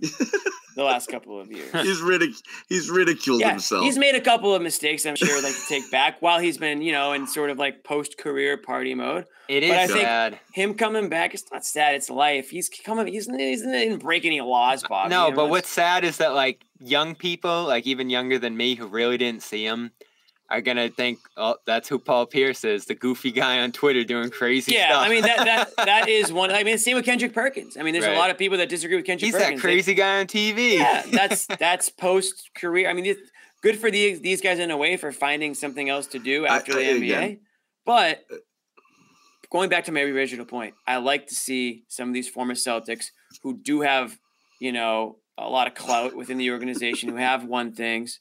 Wasn't it past. funny I'd like too, to John, that he did a scrum? People in the comments were like, "Why is it? Why is he doing this like he's a player?" Dude, he's freaking. He's a funny. That is dude, hilarious. Man. Yeah, He he's is- dude, he's great. He's a funny dude. Uh, you know, I just don't know. I don't know what he's doing. If it's serious or if he's just kind of chilling. But By the way, Eddie House It's brought the house down shit, man. with the I'm shooting saying, do you think?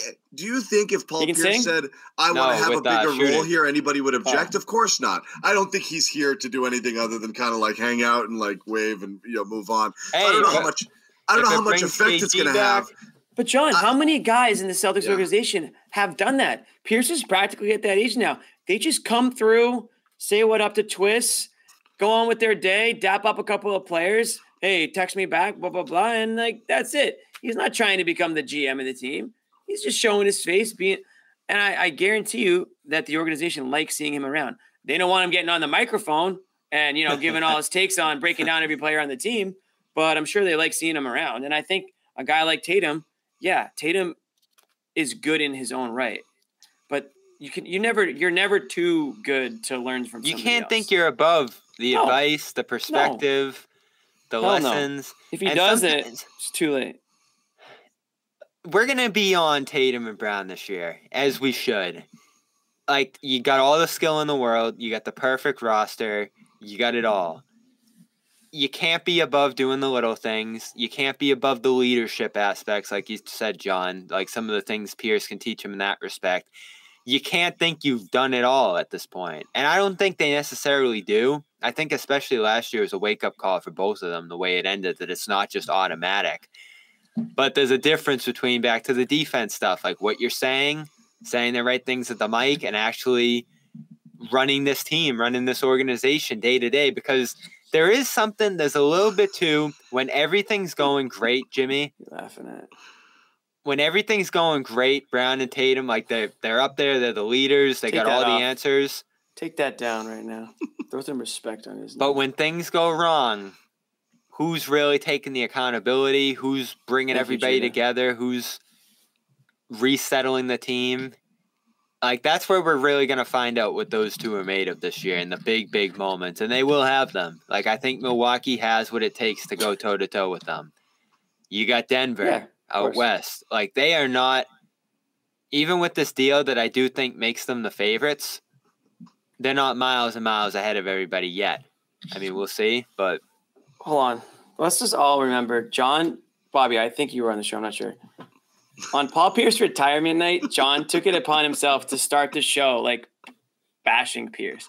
He called him like a B plus player and said that like he was the most. see, I can't agree player. with that. I agree with some of the. But this is who we're dealing with here. Everyone who's watching the show tonight. John, didn't have the is a 34 grade A. Pierce hater. He's a grade A Pierce hater. He was a, he was you- he was a shot chucker on a ba- on bad John teams. Picture And John then, in his and then, prime. and then he was a, Paul, Paul Pierce was a scorer. He was the most talented player they'd had since Bird. There's no question about it. You guys think Jaylen Brown has it bad? You should have seen Prime John trashing Prime but Pierce. It but Pierce got see. Pierce got everything that You don't even Pier- know the word. I don't even Pierce's know some of legacy the was words. that flipped John by used. one man, and that's Kevin Garnett. He rewrote. He rewrote. The- It, the storybook reads differently if KG doesn't come. I, I wouldn't here. say. I wouldn't say he changed it. I would say he changed it like 180. But yeah, Yeah, he completely. championship. Which Paul Pierce is not mentioned as a great. a- a- As anything other than a guy who could score points if KG doesn't come here, he he, re, he rewrote it and he redefined my it. generation. He would. He was. A, I get what you're saying, player John, but he, generation. he still would have been up there with the great shooters, the great scorers. Scores. Like his his absolutely career statistics are pretty impressive. I understand that. I understand that. I'm just saying, and he, he could really very defend good scorer. too. I would also say, I would also say, I'll say this: if you go down, LeBron James, arguably the greatest player of all time, Paul Pierce might be his number one like competitor through LeBron's prime. I would say like defender. I would say that. Uh, those guys had battles. Pierce dropped like Pierce would drop 40 plus on his head. Yeah. No no question. Pierce and LeBron went at it and LeBron And he pushed prime, LeBron to They that went toe to toe. level. Absolutely. LeBron would I guarantee you, and probably already has, list Pierce in his top three, top five like opponents of, of I'd be like interested in hearing that. I think his career. I think he honest to God would. And so shame on you, John, for for belittling Paul Pierce. We'll have Paul. I on the love show it. It's someday, uh, it- I'll have you work. We that did. Out. definitely- uh, It's definitely the angriest I've made people, uh, for sure. we had a I'd say brief it. Pierce appearance last year. And I've made uh, I've made people angry before, and and this might be it. This this is, you know, It's disgusting, is what it is. Great A hater. Hater of the Year award early. early.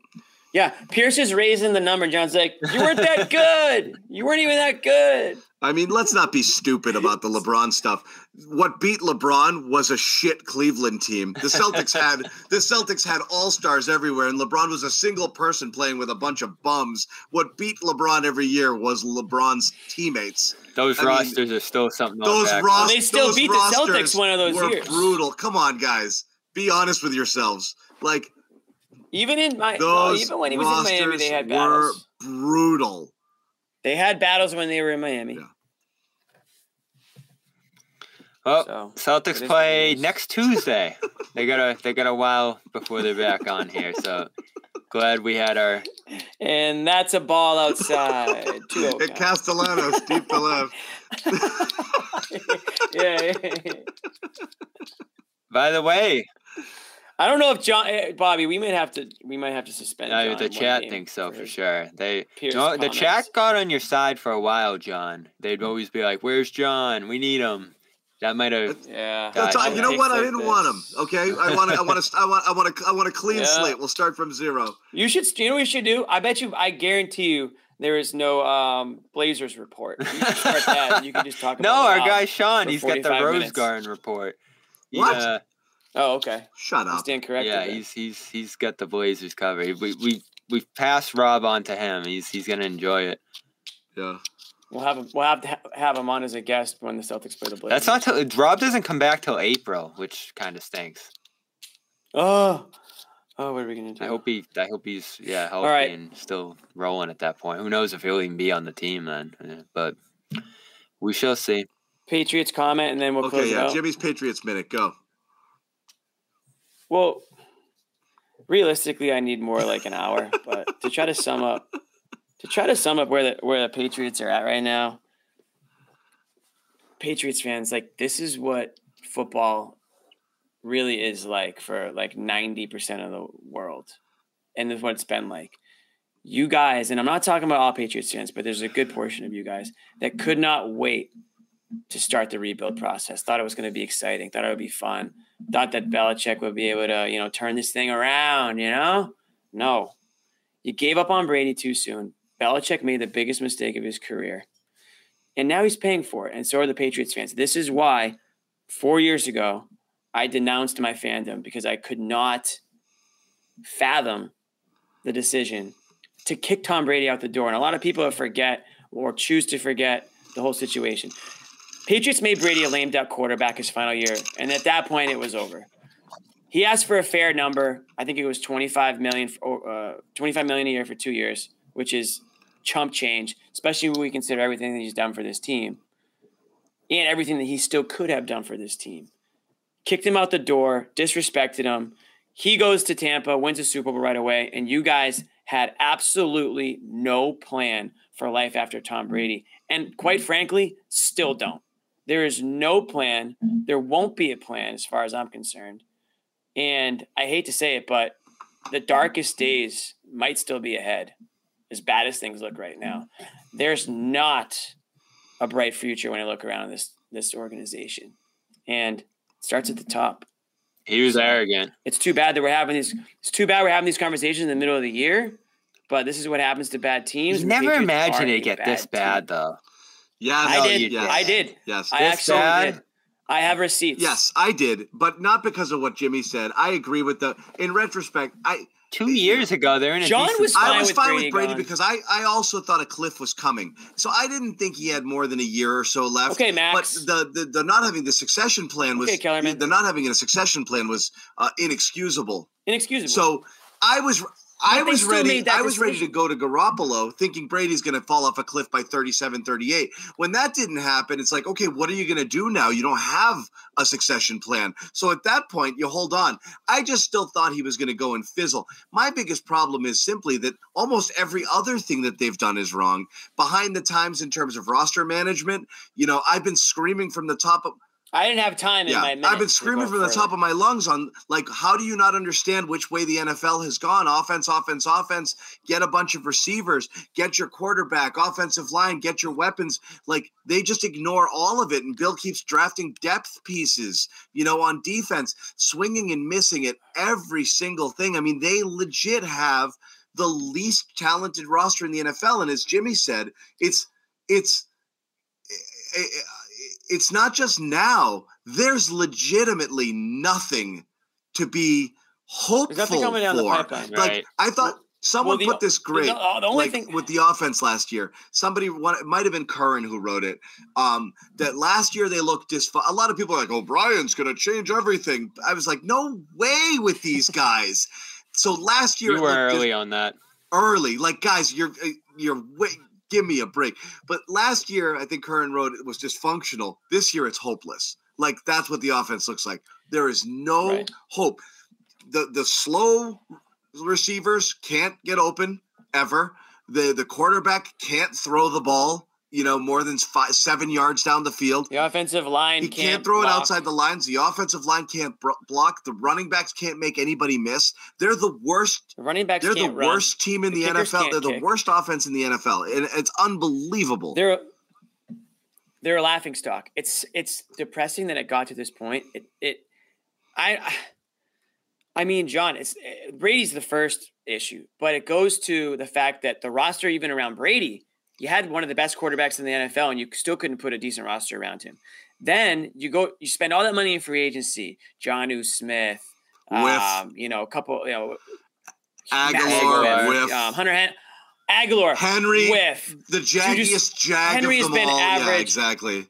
Yeah, I mean, they go this year. Juju Smith Schuster. What the hell? I mean, talk about useless. And I hated Ju- that they're gonna- signing from the start. That's TikTok ruined- boy. He's known for his don't care what you TikTok dances. And you let Jakobi Meyers Juju go for the same money. I don't care I- what you think. I don't care what you Yeah. think about Mackey either. He might just be the most average to below average guy ever, and I'm sure Below a lot of people thought that. But the, yeah, I think the Mac, the Max. Uh, but they've not only sorry. failed to develop him, they've made him worse. I don't think there's Yeah. any doubt about it. Between the coaching thing, the Meyers thing, They haven't made him better. I, I, I think it's no Um, secret. And, and now, and now they have a big decision to make. They're they're, they're going to have Plus- to Yeah. like. There's no sign the guy secret. or let Howe him wrote go. it? Howe wrote it today and is like, don't don't you know, you know, Jeff Howe, athletic wrote, you know, don't be surprised, Yeah. you know, like Kraft absolutely would move on from Bill if he has to. But you know, just re- recounting everything that has happened over the years, particularly as you know, in regards to Mac, you know, he wrote about it, and this was well talked about, well known. Like Bill hated Mac, and he alienated him last year. He, he legit, he legit wanted him to fail. My low key conspiracy theory, which The is based Bears on nothing, game. so don't anybody say John's saying fake news here. This is just my deep down. I wonder. Like I wonder. Is like, is Bill secretly trying to sabotage this guy because he can't stand him? He didn't want to draft him in the first place. He thinks he's a friggin' entitled jerk, doesn't want anything to do with him, wants him to fail. Go ahead, go win with these guys, loser. And so he can start over. And I have no idea. I all I know is he clearly was irked by him last year. And then all preseason, Mac wouldn't throw Bill a friggin' bone. It was like, well, Bill O'Brien's been great, and you know, Bill every once in a while chimes in and talks talks about us with defense because that's what he knows best. Like they don't. I think it's frosty. I don't it's think he's unbelievable. The only reason I don't it's think not. He's not sabotaging because- himself intentionally. Right, but I But I don't it, think he it- likes it him. is an Yeah. unbelievably, it is an unbelievably hot take, and I get your point. I, I, I think, ideally, he would. I, I don't think Bill likes quarterbacks to begin with. I mean, he gave Brady a bunch of shit for 20 years. Somehow Brady put up with it. But when it comes to Mac, I, I think if uh, again, it goes back to having a plan B. They don't even have a plan B for. Mac they Mac. can't bench him. Like if you really didn't, if you really, but if you really didn't believe in Mac, like let's say Bill really doesn't like Mac, believe in Mac, go spend some money on a on a veteran quarterback that could that could come in and spot duty. If your plan is to bench Mac after every third quarter moving forward because he sucks, then don't bring in a guy who's actually worse. That's their only option. So again, yeah. what's the plan? I mean, the only the only hope now, John, it's sad to say, is that they end up with a top top pick and they don't trade out of it because that's what they've done. I think I saw a stat. They haven't made a top 10 pick ever in Belichick's tenure. Well, that's where it's going to come to a well, head. Uh, mostly because they've been good, but they've never traded up for one either. So they don't typically like to draft these high price. That's where it's going to come to a head. These few talented rookies. players. but now, exactly. But now look at what you have. They don't like guys, guys, who have that, talent or who run fast. Yeah, you yeah. know. Oh, they don't like to pay, for some reason. So John, they just don't want to pay anybody with talent. He, he here we are. He can't be the it's GM the anymore. Most, That's what it comes sure. down to. Uh, uh but but but is he going regarding Mac Bedard I, said I, it on his on the Greg Bedard Patriots podcast, which you could also uh, get here at the CLNS Media Network. He said uh, that um, if there was anybody even remotely capable of playing better than Bailey Zappe, Mac could be on the bench right now. Like he'd be benched. They. He'd right? be How benched. How just get worse? But why not go? But I'm saying is like they don't have the alternative. So that Bill's looking at it like you know, I tried the Zappe thing. He's not going to make us better. Every time the two games he's had in relief of him, he's just throwing the ball wildly. All preseason, he was wildly inaccurate too. I just but don't. won those games they, last year. They cut him. They cut him. They cut him. They cut him, and no one picked him up. He's useless. Yeah. He's he's not even back. He's he's not totally. even a backup caliber backup. You know what I and mean? And then they bring like, in Corral. And what the hell they, happened there? They tried. They, but why didn't they go get a I think when camp started, they Jimmy, freaking, they thought they had the money's been spent at that point. When when camp began, they're like, "There's guys out there." no, not anyone. Not good. anymore. Now it's now it's now it's friggin' Carson Wentz. But you, but how can you misread it so poor? How can you misread it like that? How can you misread? Because he's misread everything. Position that's so important. I know, and he's just been Hubris. getting another chance. Patriots fans. And Belichick, we trust him. Belichick, and it's well, funny. This is what happens when you don't hold your team, real quick, Bobby, I have this argument with my friends all the time. I've had it for the last few years. When you turn a blind eye to obvious issues and you let them, you know, build up and build up, if you don't hold the team accountable, people say, oh, like when we when, let's say Celtics start playing like trash and we trash them. Someone's got to hold these guys accountable. When you don't, and you just say, "In Bill we trust," and Bill we trust. Now look where that got you. That's You're the, the problem. laughing stock of the it's NFL. Very- because everyone's just on this fairy no it's fairy it's, it's land, fairy right? dust. There's nothing real. It's just it's it's this notion that like well they've always figured it out before so they'll figure it out again. Like it just you let it get to the point where you know it, it got so bad it can't be fixed. They legit need a new 53 like they're so bad everywhere. It's unbelievable. Yeah. It sucks. They've it sucks what happened none to of their own talent. And the cornerback. The only player that they've drafted that they re-signed, uh, you know, to a deal uh, that was was Bailey. You know, like, and then they cut him seven right. months later. Like they're not they they're they're not drafting and developing anybody of value. It's unreal how bad this this is five years of bad. It's and think of it, John. If, if, if two years ago you had that decent season, if you really invested in that and built it out and made smart decisions off that year, that's how you get the ball rolling a little bit. And instead, like you said, they let guys go. They did the stupid coaching thing. They had bad, bad signings. signings. Yeah, they had they had hubris, no offensive coordinator. Hubris. We'll figure it out. I've always figured it out before. He's got to go. Like, I like.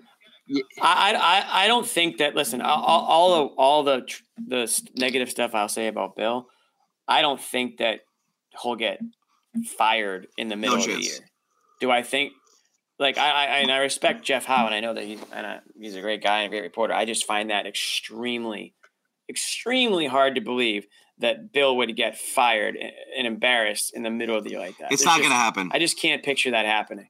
Now, in the offseason, sure, they can they can word it any way they want to, and you know, bottom line is Bill going to retire or be a part he's of the retire. I don't think he's going to retire. I think he wants that. I think he wants nah, to go wants, to another. He wants I think he wants that wins. Yeah, he wants a Shula thing. He still thinks. No, but that's going to be the PR of it, Jimmy. If it ends, no, he's not going to retire. If but I don't think he's going to retire. It'll he's going to go to another mutually team. parting of ways, you know, uh, because yeah. they're going to they're going to yeah. give him the respect to not whack him. But they'll have a conversation. The conversation will be like, Bill, we we need we got to. we got to get you some help. Duties. Can we bring in somebody and let them make the personnel decisions? I don't like how it's going. He accepts it or he doesn't. If he says no, no, but they're he, gonna spin it as a retirement. That's the only way you can. He's not retiring. He's, he's Danny's, else. Danny's retired, and now he's GM of the Jazz. Like that's how you spin it. Okay, that was different. It's completely. I don't different. know. Anyway, um, it's it's, it's rough. It's rough. Um, you know, again, stay with us on the Pats coverage. Uh, poor Taylor, he's going down there it's, and he's got to watch that freaking film every week he's got that spick smile, and he probably gets in the locker room. I've like, killed. Okay. I killed poor Taylor this year, sending him out on the beat here. Came in all sunny and positive about all the possibilities yeah. of what could be, and each week is like he's yeah. watching a funeral procession when he's like pouring over this, Fired pouring up, over this yeah. film. He's like, I can't find a friggin' thing to say about this. You know that is it. It's like that the video of like when you're at a wedding and they're like, "My name is Taylor, and this is my first beer." it would be like my name is Taylor. This is my 17th week. Yeah. Patriots. It's, like it's brutal. It's like oh every U.S. president after a year on the job, you you you, you look yeah, at them yeah, and they're yeah. like, you know, they haven't slept like George W. One year, one year later, looks like shit. he was like 17 years older. Like that's what I've done to Taylor in a few weeks. You've seen too much. It's yeah, But hey, threw him into the fire. I will say this: it is interesting. It's still interesting. It's just the product is is painful to watch, but the drama and, around and, it. And Taylor is, doesn't is like the drama. He wants the X's and O's and right. Yeah, that that's the that is the problem. Yeah, he just wants to watch the games, you yeah. know. And, and the, the drama is terrible, but yeah. like. It, I'm the just drama the drama story guy, this year. So. It, it piques fan interest because it's like because this is what I've always said about fans and like the notion of like how can you are you allowed can you be mad? You are you a real fan if you you just have to cheer all the time? oh my okay, god. Okay, listen. I've had this argument. But it's not just that. Like these guys, this is the pay, the teams are your property as the fans. They're yours. These guys are the stewards. They're carrying the mantle now, and then they'll hand it to someone else and someone else. And so they're managing something that's yours. It's more yours than theirs. They come and go. Yep. They're, They'll be, be gone. This is yep. your team. And when they f- it and fumble it and mess it up and miss opportunities or bury your team and take away years of your prime watching enjoyment because you've messed it up so badly. This is my prime this TV. My prime this is my couch time. I'm never going to be in better, better shape, shape. sit on this couch. This is my prime and be entertained football. Yeah. I feel like they're just ruining the best years of my prime, prime TV watching, watching life. Fandom. Uh, they're killing me. They're taking it from you, and so you absolutely have a right to be mad. You know? Yeah. And uh, again, and again, I was, and this always goes back to my arguments. They're like, oh, so what? The first, the last twenty years of Belichick, like that means nothing to you. It's like, no, that was great, but those right. days are gone, and we can't just think about those days and accept this as like I love that too. Forever. Oh, you do, spoil fans. Twenty oh, years at the best. Yeah. What are you just gonna sit back and turn off the game that's going on now and watch the DVD and the highlights? like what? But it's also like, yeah, you held those teams to an extremely high bar back in the day. Now the bar is so damn low where we get fans being like, well, uh, they kept they kept it competitive Moral for victory. You know, a half. It's like that's where we're at now. That's really how, that's how far we've fallen. Where we're like, hey, you know, it was a fun. Remember the Dolphins game a couple weeks ago?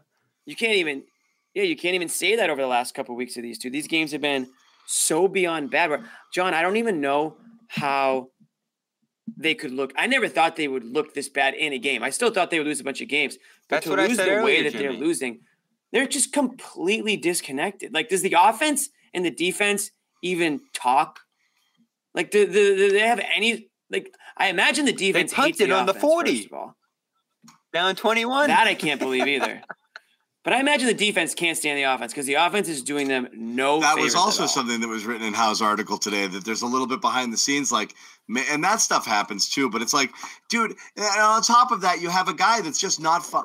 Like nobody, it's not fun There's but no leaders on offense, playing right? Here, it's not fun playing for a Bill Belichick team. What's fun is winning. It's a sacrifice. Even the guys who were here, I remember Dont'a Hightower, while he's under contract, was like, it's hard, man. I got to tell you, it's not. It's not for everybody. I, a lot of people say it's not for everybody, but you're going to go in through here and you're going to deal with this oh, miserable oh, crap and have people like bark at you and not let you tweet, not can, let you talk to the media, not let you have a personality and tell you what you can and can't say, and not do anything that's fun on the field and play this crappy conservative brand of football and then get humiliated week in, week out. Like nobody signed up that's for that. the part. Yeah. The, the, previous teams they could they could bond over the miserableness of what yeah. it took to win because they were winning. So they could they they were all in it together, right? They all understood how freaking painful and how much blood, sweat, and tears went into winning in as much as they did in New England. But now it just sucks because they're losing too. And every every team hates to suck. It's not like unique to New England, but I think it just extra sucks because you're in New England and like it's never really been considered a uh, a fun right. atmosphere, right? Isn't wasn't that like the uh, one of the players opposing teams said that one one time? Yeah, but it's just it's it, this is unfor- this is an unfortunate reality that we're in right now and, and again i think it goes back to fans partially goes back to fans who refused to accept that things were going south they just said in Belichick we trust, or you know we'll figure it out, or it's really not that bad. This guy, this guy, this guy can play. I see eleven wins on this team, or I see nine wins in this team. It's like no, none of that stuff is real life. It's all just like fandoms, fandom stuff, fandom. Put it that way. Fandom. Um, that's pretty good. So that's that's. And then here we are, and there's no there's no fix. There's no easy fix. There's no quick fix. Honestly, their best bet, and that this isn't this isn't really what anyone wants, but they just gotta like punt the year and hope for hope that a, they can draft a, another quarterback and that he's the, he's quarterback. This is what teams have been doing for the last two decades, by the way. They just lose and pray for a quarterback in the draft and then repeat. That's typically that's like what eighty percent of the NFL. Teams miss, and and you miss more than fifty percent of the time. I mean, look at the Giants right now. You know, like with Daniel Jones, and they re-signed that guy. Oh my God! You know, like you're toast. You know, right. like the cha- oh, they paid a lot of money look at the entire Daniel draft Jones. class outside of Trevor Lawrence uh, in that year. I mean, Fields kind of redeemed himself a little bit recently. But two of those guys, they determined in a year couldn't play. Trey Lance and Zach Wilson. You draft two and three. We got our guy yeah, celebration. That was your and window. A year later, yeah. you're like, wow, neither of these guys can play at all. and Max Max is turning into a third, and the jury's out on Fields. And that was like an all-time quarterback class, you know, that was supposed to be phenomenal. So, oh and my that, god, that does explain why Bill kind of did it the way he did too. Back to Jimmy's point of him hating quarterbacks, it's just because how can you rely on these guys? They all stink. But, but that's the they weren't point. able to build out like, the system. I around. know it's like about being different, Quarter- but this is how it works. You get your guy because without your guy, you have no chance. Yep. and you surround him with talent, and then yeah. you build from there. Bill's like, I don't know, we'll figure it out at quarterback, receiver, and tackle, and let me draft a backup D lineman and a draft couple a of kicker kickers. and a punter. Oh my god! And they got rid of anybody Folk. else would have been fired. Cornerback, fine. Depth, depth, defensive line piece, depth, hybrid safety piece. Frigging series of twenty-four-year-old interior offensive linemen, kicker, kicker, right. fired instantly. Like, Fired what are we doing? To the moon or to the sun? to the moon. And they got rid of Folk John. He was my favorite. I know he was Folk, exciting. Folk is Folk is kicking he ass. was the right most now. exciting player on the team, and now he's doing it again in Tennessee. Folk is kicking ass. So not only did they draft a kicker to, and then traded a kicker, they didn't need to do either of those things. Like they could have just kept Folk and drafted. Folk was the most exciting thing. Maybe somebody who could years. play football like actual yeah. football. Yeah. But the other thing, It's real bad. quick, quarterbacks just suck overall right now in the league. They it's do. so different. By the than way, it their was. kicker has missed fifty percent of his kicks. He stinks. Yeah, he's a rookie kicker. Like he's not. he's not supposed to be any good. Were they trying to save a buck there? What the hell was that? I, I don't know I mean, what that was. no, That I mean, Folk's 120 years old, and this guy's got a big leg. But like, you know, it is what it is. who cares? He folk, folk wouldn't show any signs of slowing down, and he's not. I mean, he's still going strong. Kickers can play into their 40s. If you saw Vinatieri.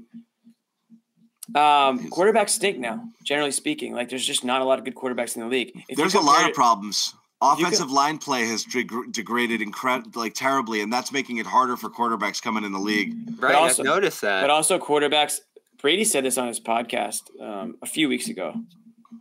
He basically said it just doesn't feel like quarterbacks are pre- as prepared as they used to be.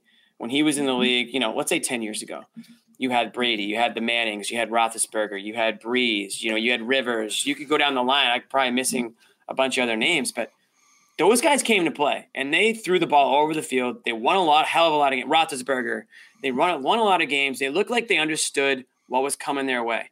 When I watch football today, aside from Mahomes right now, I just don't see a lot of quarterbacks that seem to know what the hell's going on out there. They're using their athleticism to get themselves out of trouble. So, like Josh Allen's, you know, uh, you know, well, the uh, college Jackson. It's crazy. You you it's lost a lot of different. pros. Like uh, four or five years ago, it felt like it was uh, the the the golden era of quarterbacks because you still had guys like Rivers and yeah. like you Big know, Ben, like, Brady. Manning. Yeah, even Ryan was pretty good. Playing a uh, Brees, playing at a very Brees. high level. So you had the old guys who were incredible quarterbacks, all of them. So you could go 15 deep, and it was like, wow, there's good quarterbacks yeah. everywhere. There's only like a handful now of like you're like, there's okay, I trust you. Even guy. some of the good ones, like Russell Wilson. What happened to him? He seems to have lost lost it. Burrow, I don't know what the hell's going on with him. So uh, you know, there Hurts doesn't seem to be like, uh, the, or not Hurts. Um, Fields doesn't seem to be like that level of guy. No, I mean you're looking at you're looking at Allen. I think Tua has. Allen has even Allen. He's lost big games. Even Herbert hasn't Pre- really. Prescott has to. Herbert hasn't. You're going to put Burrow Dak and Herbert in that there. upper echelon. Watson went to shit. Fields Watson's is questionable. yeah, stinks. Uh, you know, and then there's just a whole bunch of average all over You've the got place. Mahomes like, and like Lawrence is else. a promise of what he might be. Mahomes, Dak and then was really good. Stafford, you know, Dak never got Stafford. there. Dak never Yeah. got there. Dak Yeah. never got there, and he never will. It's bad. It's really bad right now. There's like five automatics, you know, and maybe I wouldn't three, even say that. I wouldn't And even. that's say why five. there's only like five. They don't teams win the John. win it all. None of these quarterbacks. I mean, they just they're not would- winning big games. Like Herbert can't I- win the big game. I agree with Allen this, can't Rob. win the big game. Yeah. Yeah, that's it. Mahomes in the field. I, I that's that's it. But there was a time, John, to your point a few minutes ago, where it was Mahomes and like ten other guys that are now out of the league, right? Bums me out So- where Lamar's at too. I really like him, and he's just up and down. He's a running back. down. Yeah, these he's, guys are he's not he's not these there guys. I, I don't know. And again, this Brady mentioned it, but I don't know how much of it is skill or how much of it is just preparation. There's less practices now. There's less uh, camps in the offseason. These guys are coming in. They're getting hurt sooner. To your point earlier, John, the offensive line, these guys don't seem ready. So all these players, and maybe it was for the right reasons, they're practicing less. They're doing a lot less. And they look under, and the product, honestly, it looks like it's suffering out in the field, from the quarterbacks on down. So yeah, the Patriots stink. And if you're a Patriots fan, all you really care about is that. But when you really look out the rest of the league, everyone loves the 49ers and for a lot of good reasons. But after that, there's no team that I'm that I'd be scared about right now. And the league's wide open. And that's not necessarily parity to me. That just means that there's just a lot of untapped potential. I've enjoyed watching the last year or two. It No, doesn't seem like a good product. I would agree. It's been bad. I, thought- mean, the Cam Newton thought year was the worst was thing good I've ever this seen. year. Well, we don't have time for baseball. Now. We're at the two-hour mark. Baseball. Yeah, that's for the next show. Somebody, somebody just said, Did I miss basketball talk? Yeah, Zach. You're two hours. Thank late, God for the NBA. We're two hours. Rewind, Zach. Yeah. People are gonna people who didn't watch live tonight are gonna like turn on the show and be like two hours. Like, what Yeah. dumb shit did they We, talk we about? do appreciate uh, everyone who did hang out this long and listen to us ramble a little bit here. But yeah, Yeah. that's it. That's it. We By did the it. way, um, like I said, no games till Tuesday, but I think we got practices Friday, Saturday. That's so, good because because I'm because I'm taking another weekend. Um, and that Yeah, then me I'm too. locked in. Then I'm locked in. I'm taking my birthday weekend, boys. Uh, yeah. What's your birthday? What day? 14th Saturday. Any plans? Oh, Um, I actually have a gig on Saturday. At a, I'm playing a wedding cocktail hour in Newport on my birthday. When's the next uh, Hunters? I've been dying to get back to your Hunters. Hunters is October 21st. It's a Saturday afternoon. All right, that's coming up fast. I'll be there. Next weekend. Not this weekend. Next weekend. It's a day. It's a day gig, so it's a little different vibe. Bring the kids. But I have um this new place that I'm playing at Friday night in in East Boston. Actually, I told I Yeah? told Jelsa, I told the big man. Uh, he said he's gonna come. Think he thinks he's gonna come, but he might bail on me. It's called if it's Pazza. not if it's if it's not downstairs from his place, then no, he's not coming. It is walkable. If he can't take an elevator to it, he's not going. Yeah, called Pazza on Porter. It's a late one, eight eight to eleven p.m. So if anyone's looking for a nice That's a Italian, good one. When's that one? nice Italian meal this Friday. All right. All right, go so I'm see gonna Jimmy. hang out there until midnight because you know it's like my birthday. Go see Jimmy. Thank you guys for like hanging it. out. Uh, as always, uh, if you can, please support our sponsors. Uh, Please. starts with FanDuel. Yeah, uh, go to some new sponsors. fanduel.com slash Boston, the exclusive wagering partner of the CLNS Media Network. Sign up now. Take advantage of this deal. Two hundred uh, dollars in bonus bets when you bet five dollars. Uh, can't go wrong with that. Also, we want to tell you about uh, you know if you're going to do that, you might as well do. Where is it? Where's my odds are? Did I lose it? Oddsr.com. Yeah, I'm gonna get it I Can't for you. find it. You've lost your eyesight over the summer. I don't know if people I- have picked up on that. Oh, it- it went sooner than that. I There you noticed. I noticed that you can't see anymore. There you go. oddsr.com slash celtics. This is not a sports book. They just help you bet smarter. Sign up oddsr.com slash celtics. Go to oddsr.com slash celtics. Download that app.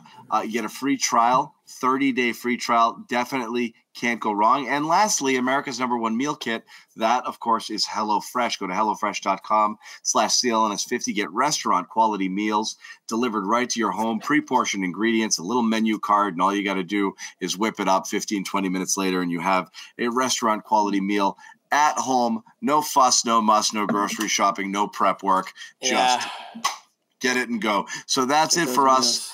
uh, we did talk basketball for a bit. We talked concerts. I would say we talked did a Jimmy's good half- birthday we talked Yeah. patriots. Yeah. Uh, we covered it all. Thanks for hanging out. We'll probably do Hold one more show this week uh, yeah, at some point or bobby will have some celtics coverage and then we're back next week with the celtics preseason. Did you have something jimmy before we go? There was a comment that said you guys should do an all nighter some night and just talk about all four sports. We didn't even talk about the Bruins tonight. Opening night win for the bees. We I think we do think- plenty of all nighters. Don't worry. yeah, that's true. I think the bees are going to surprise some people this year. They're not going to like run train on the league, but they're going to end up like four or five. I think. I'm feeling good about the Sox this offseason too. I think they're gonna make some moves. I how can you know that? You don't know who's in charge. Yeah, what moves are they going to make? We know who's in charge. It's Cora. Whoever they put in there is just gonna be answering the him. That doesn't Yeah. make sense to me. I mean, I how don't you gonna like hire someone who can't hire a coach? I don't understand what they're doing right now. They're firing coaches and retaining others. They're not doing anything. Oh, well, I don't understand Guys, wh- those guys I need to go.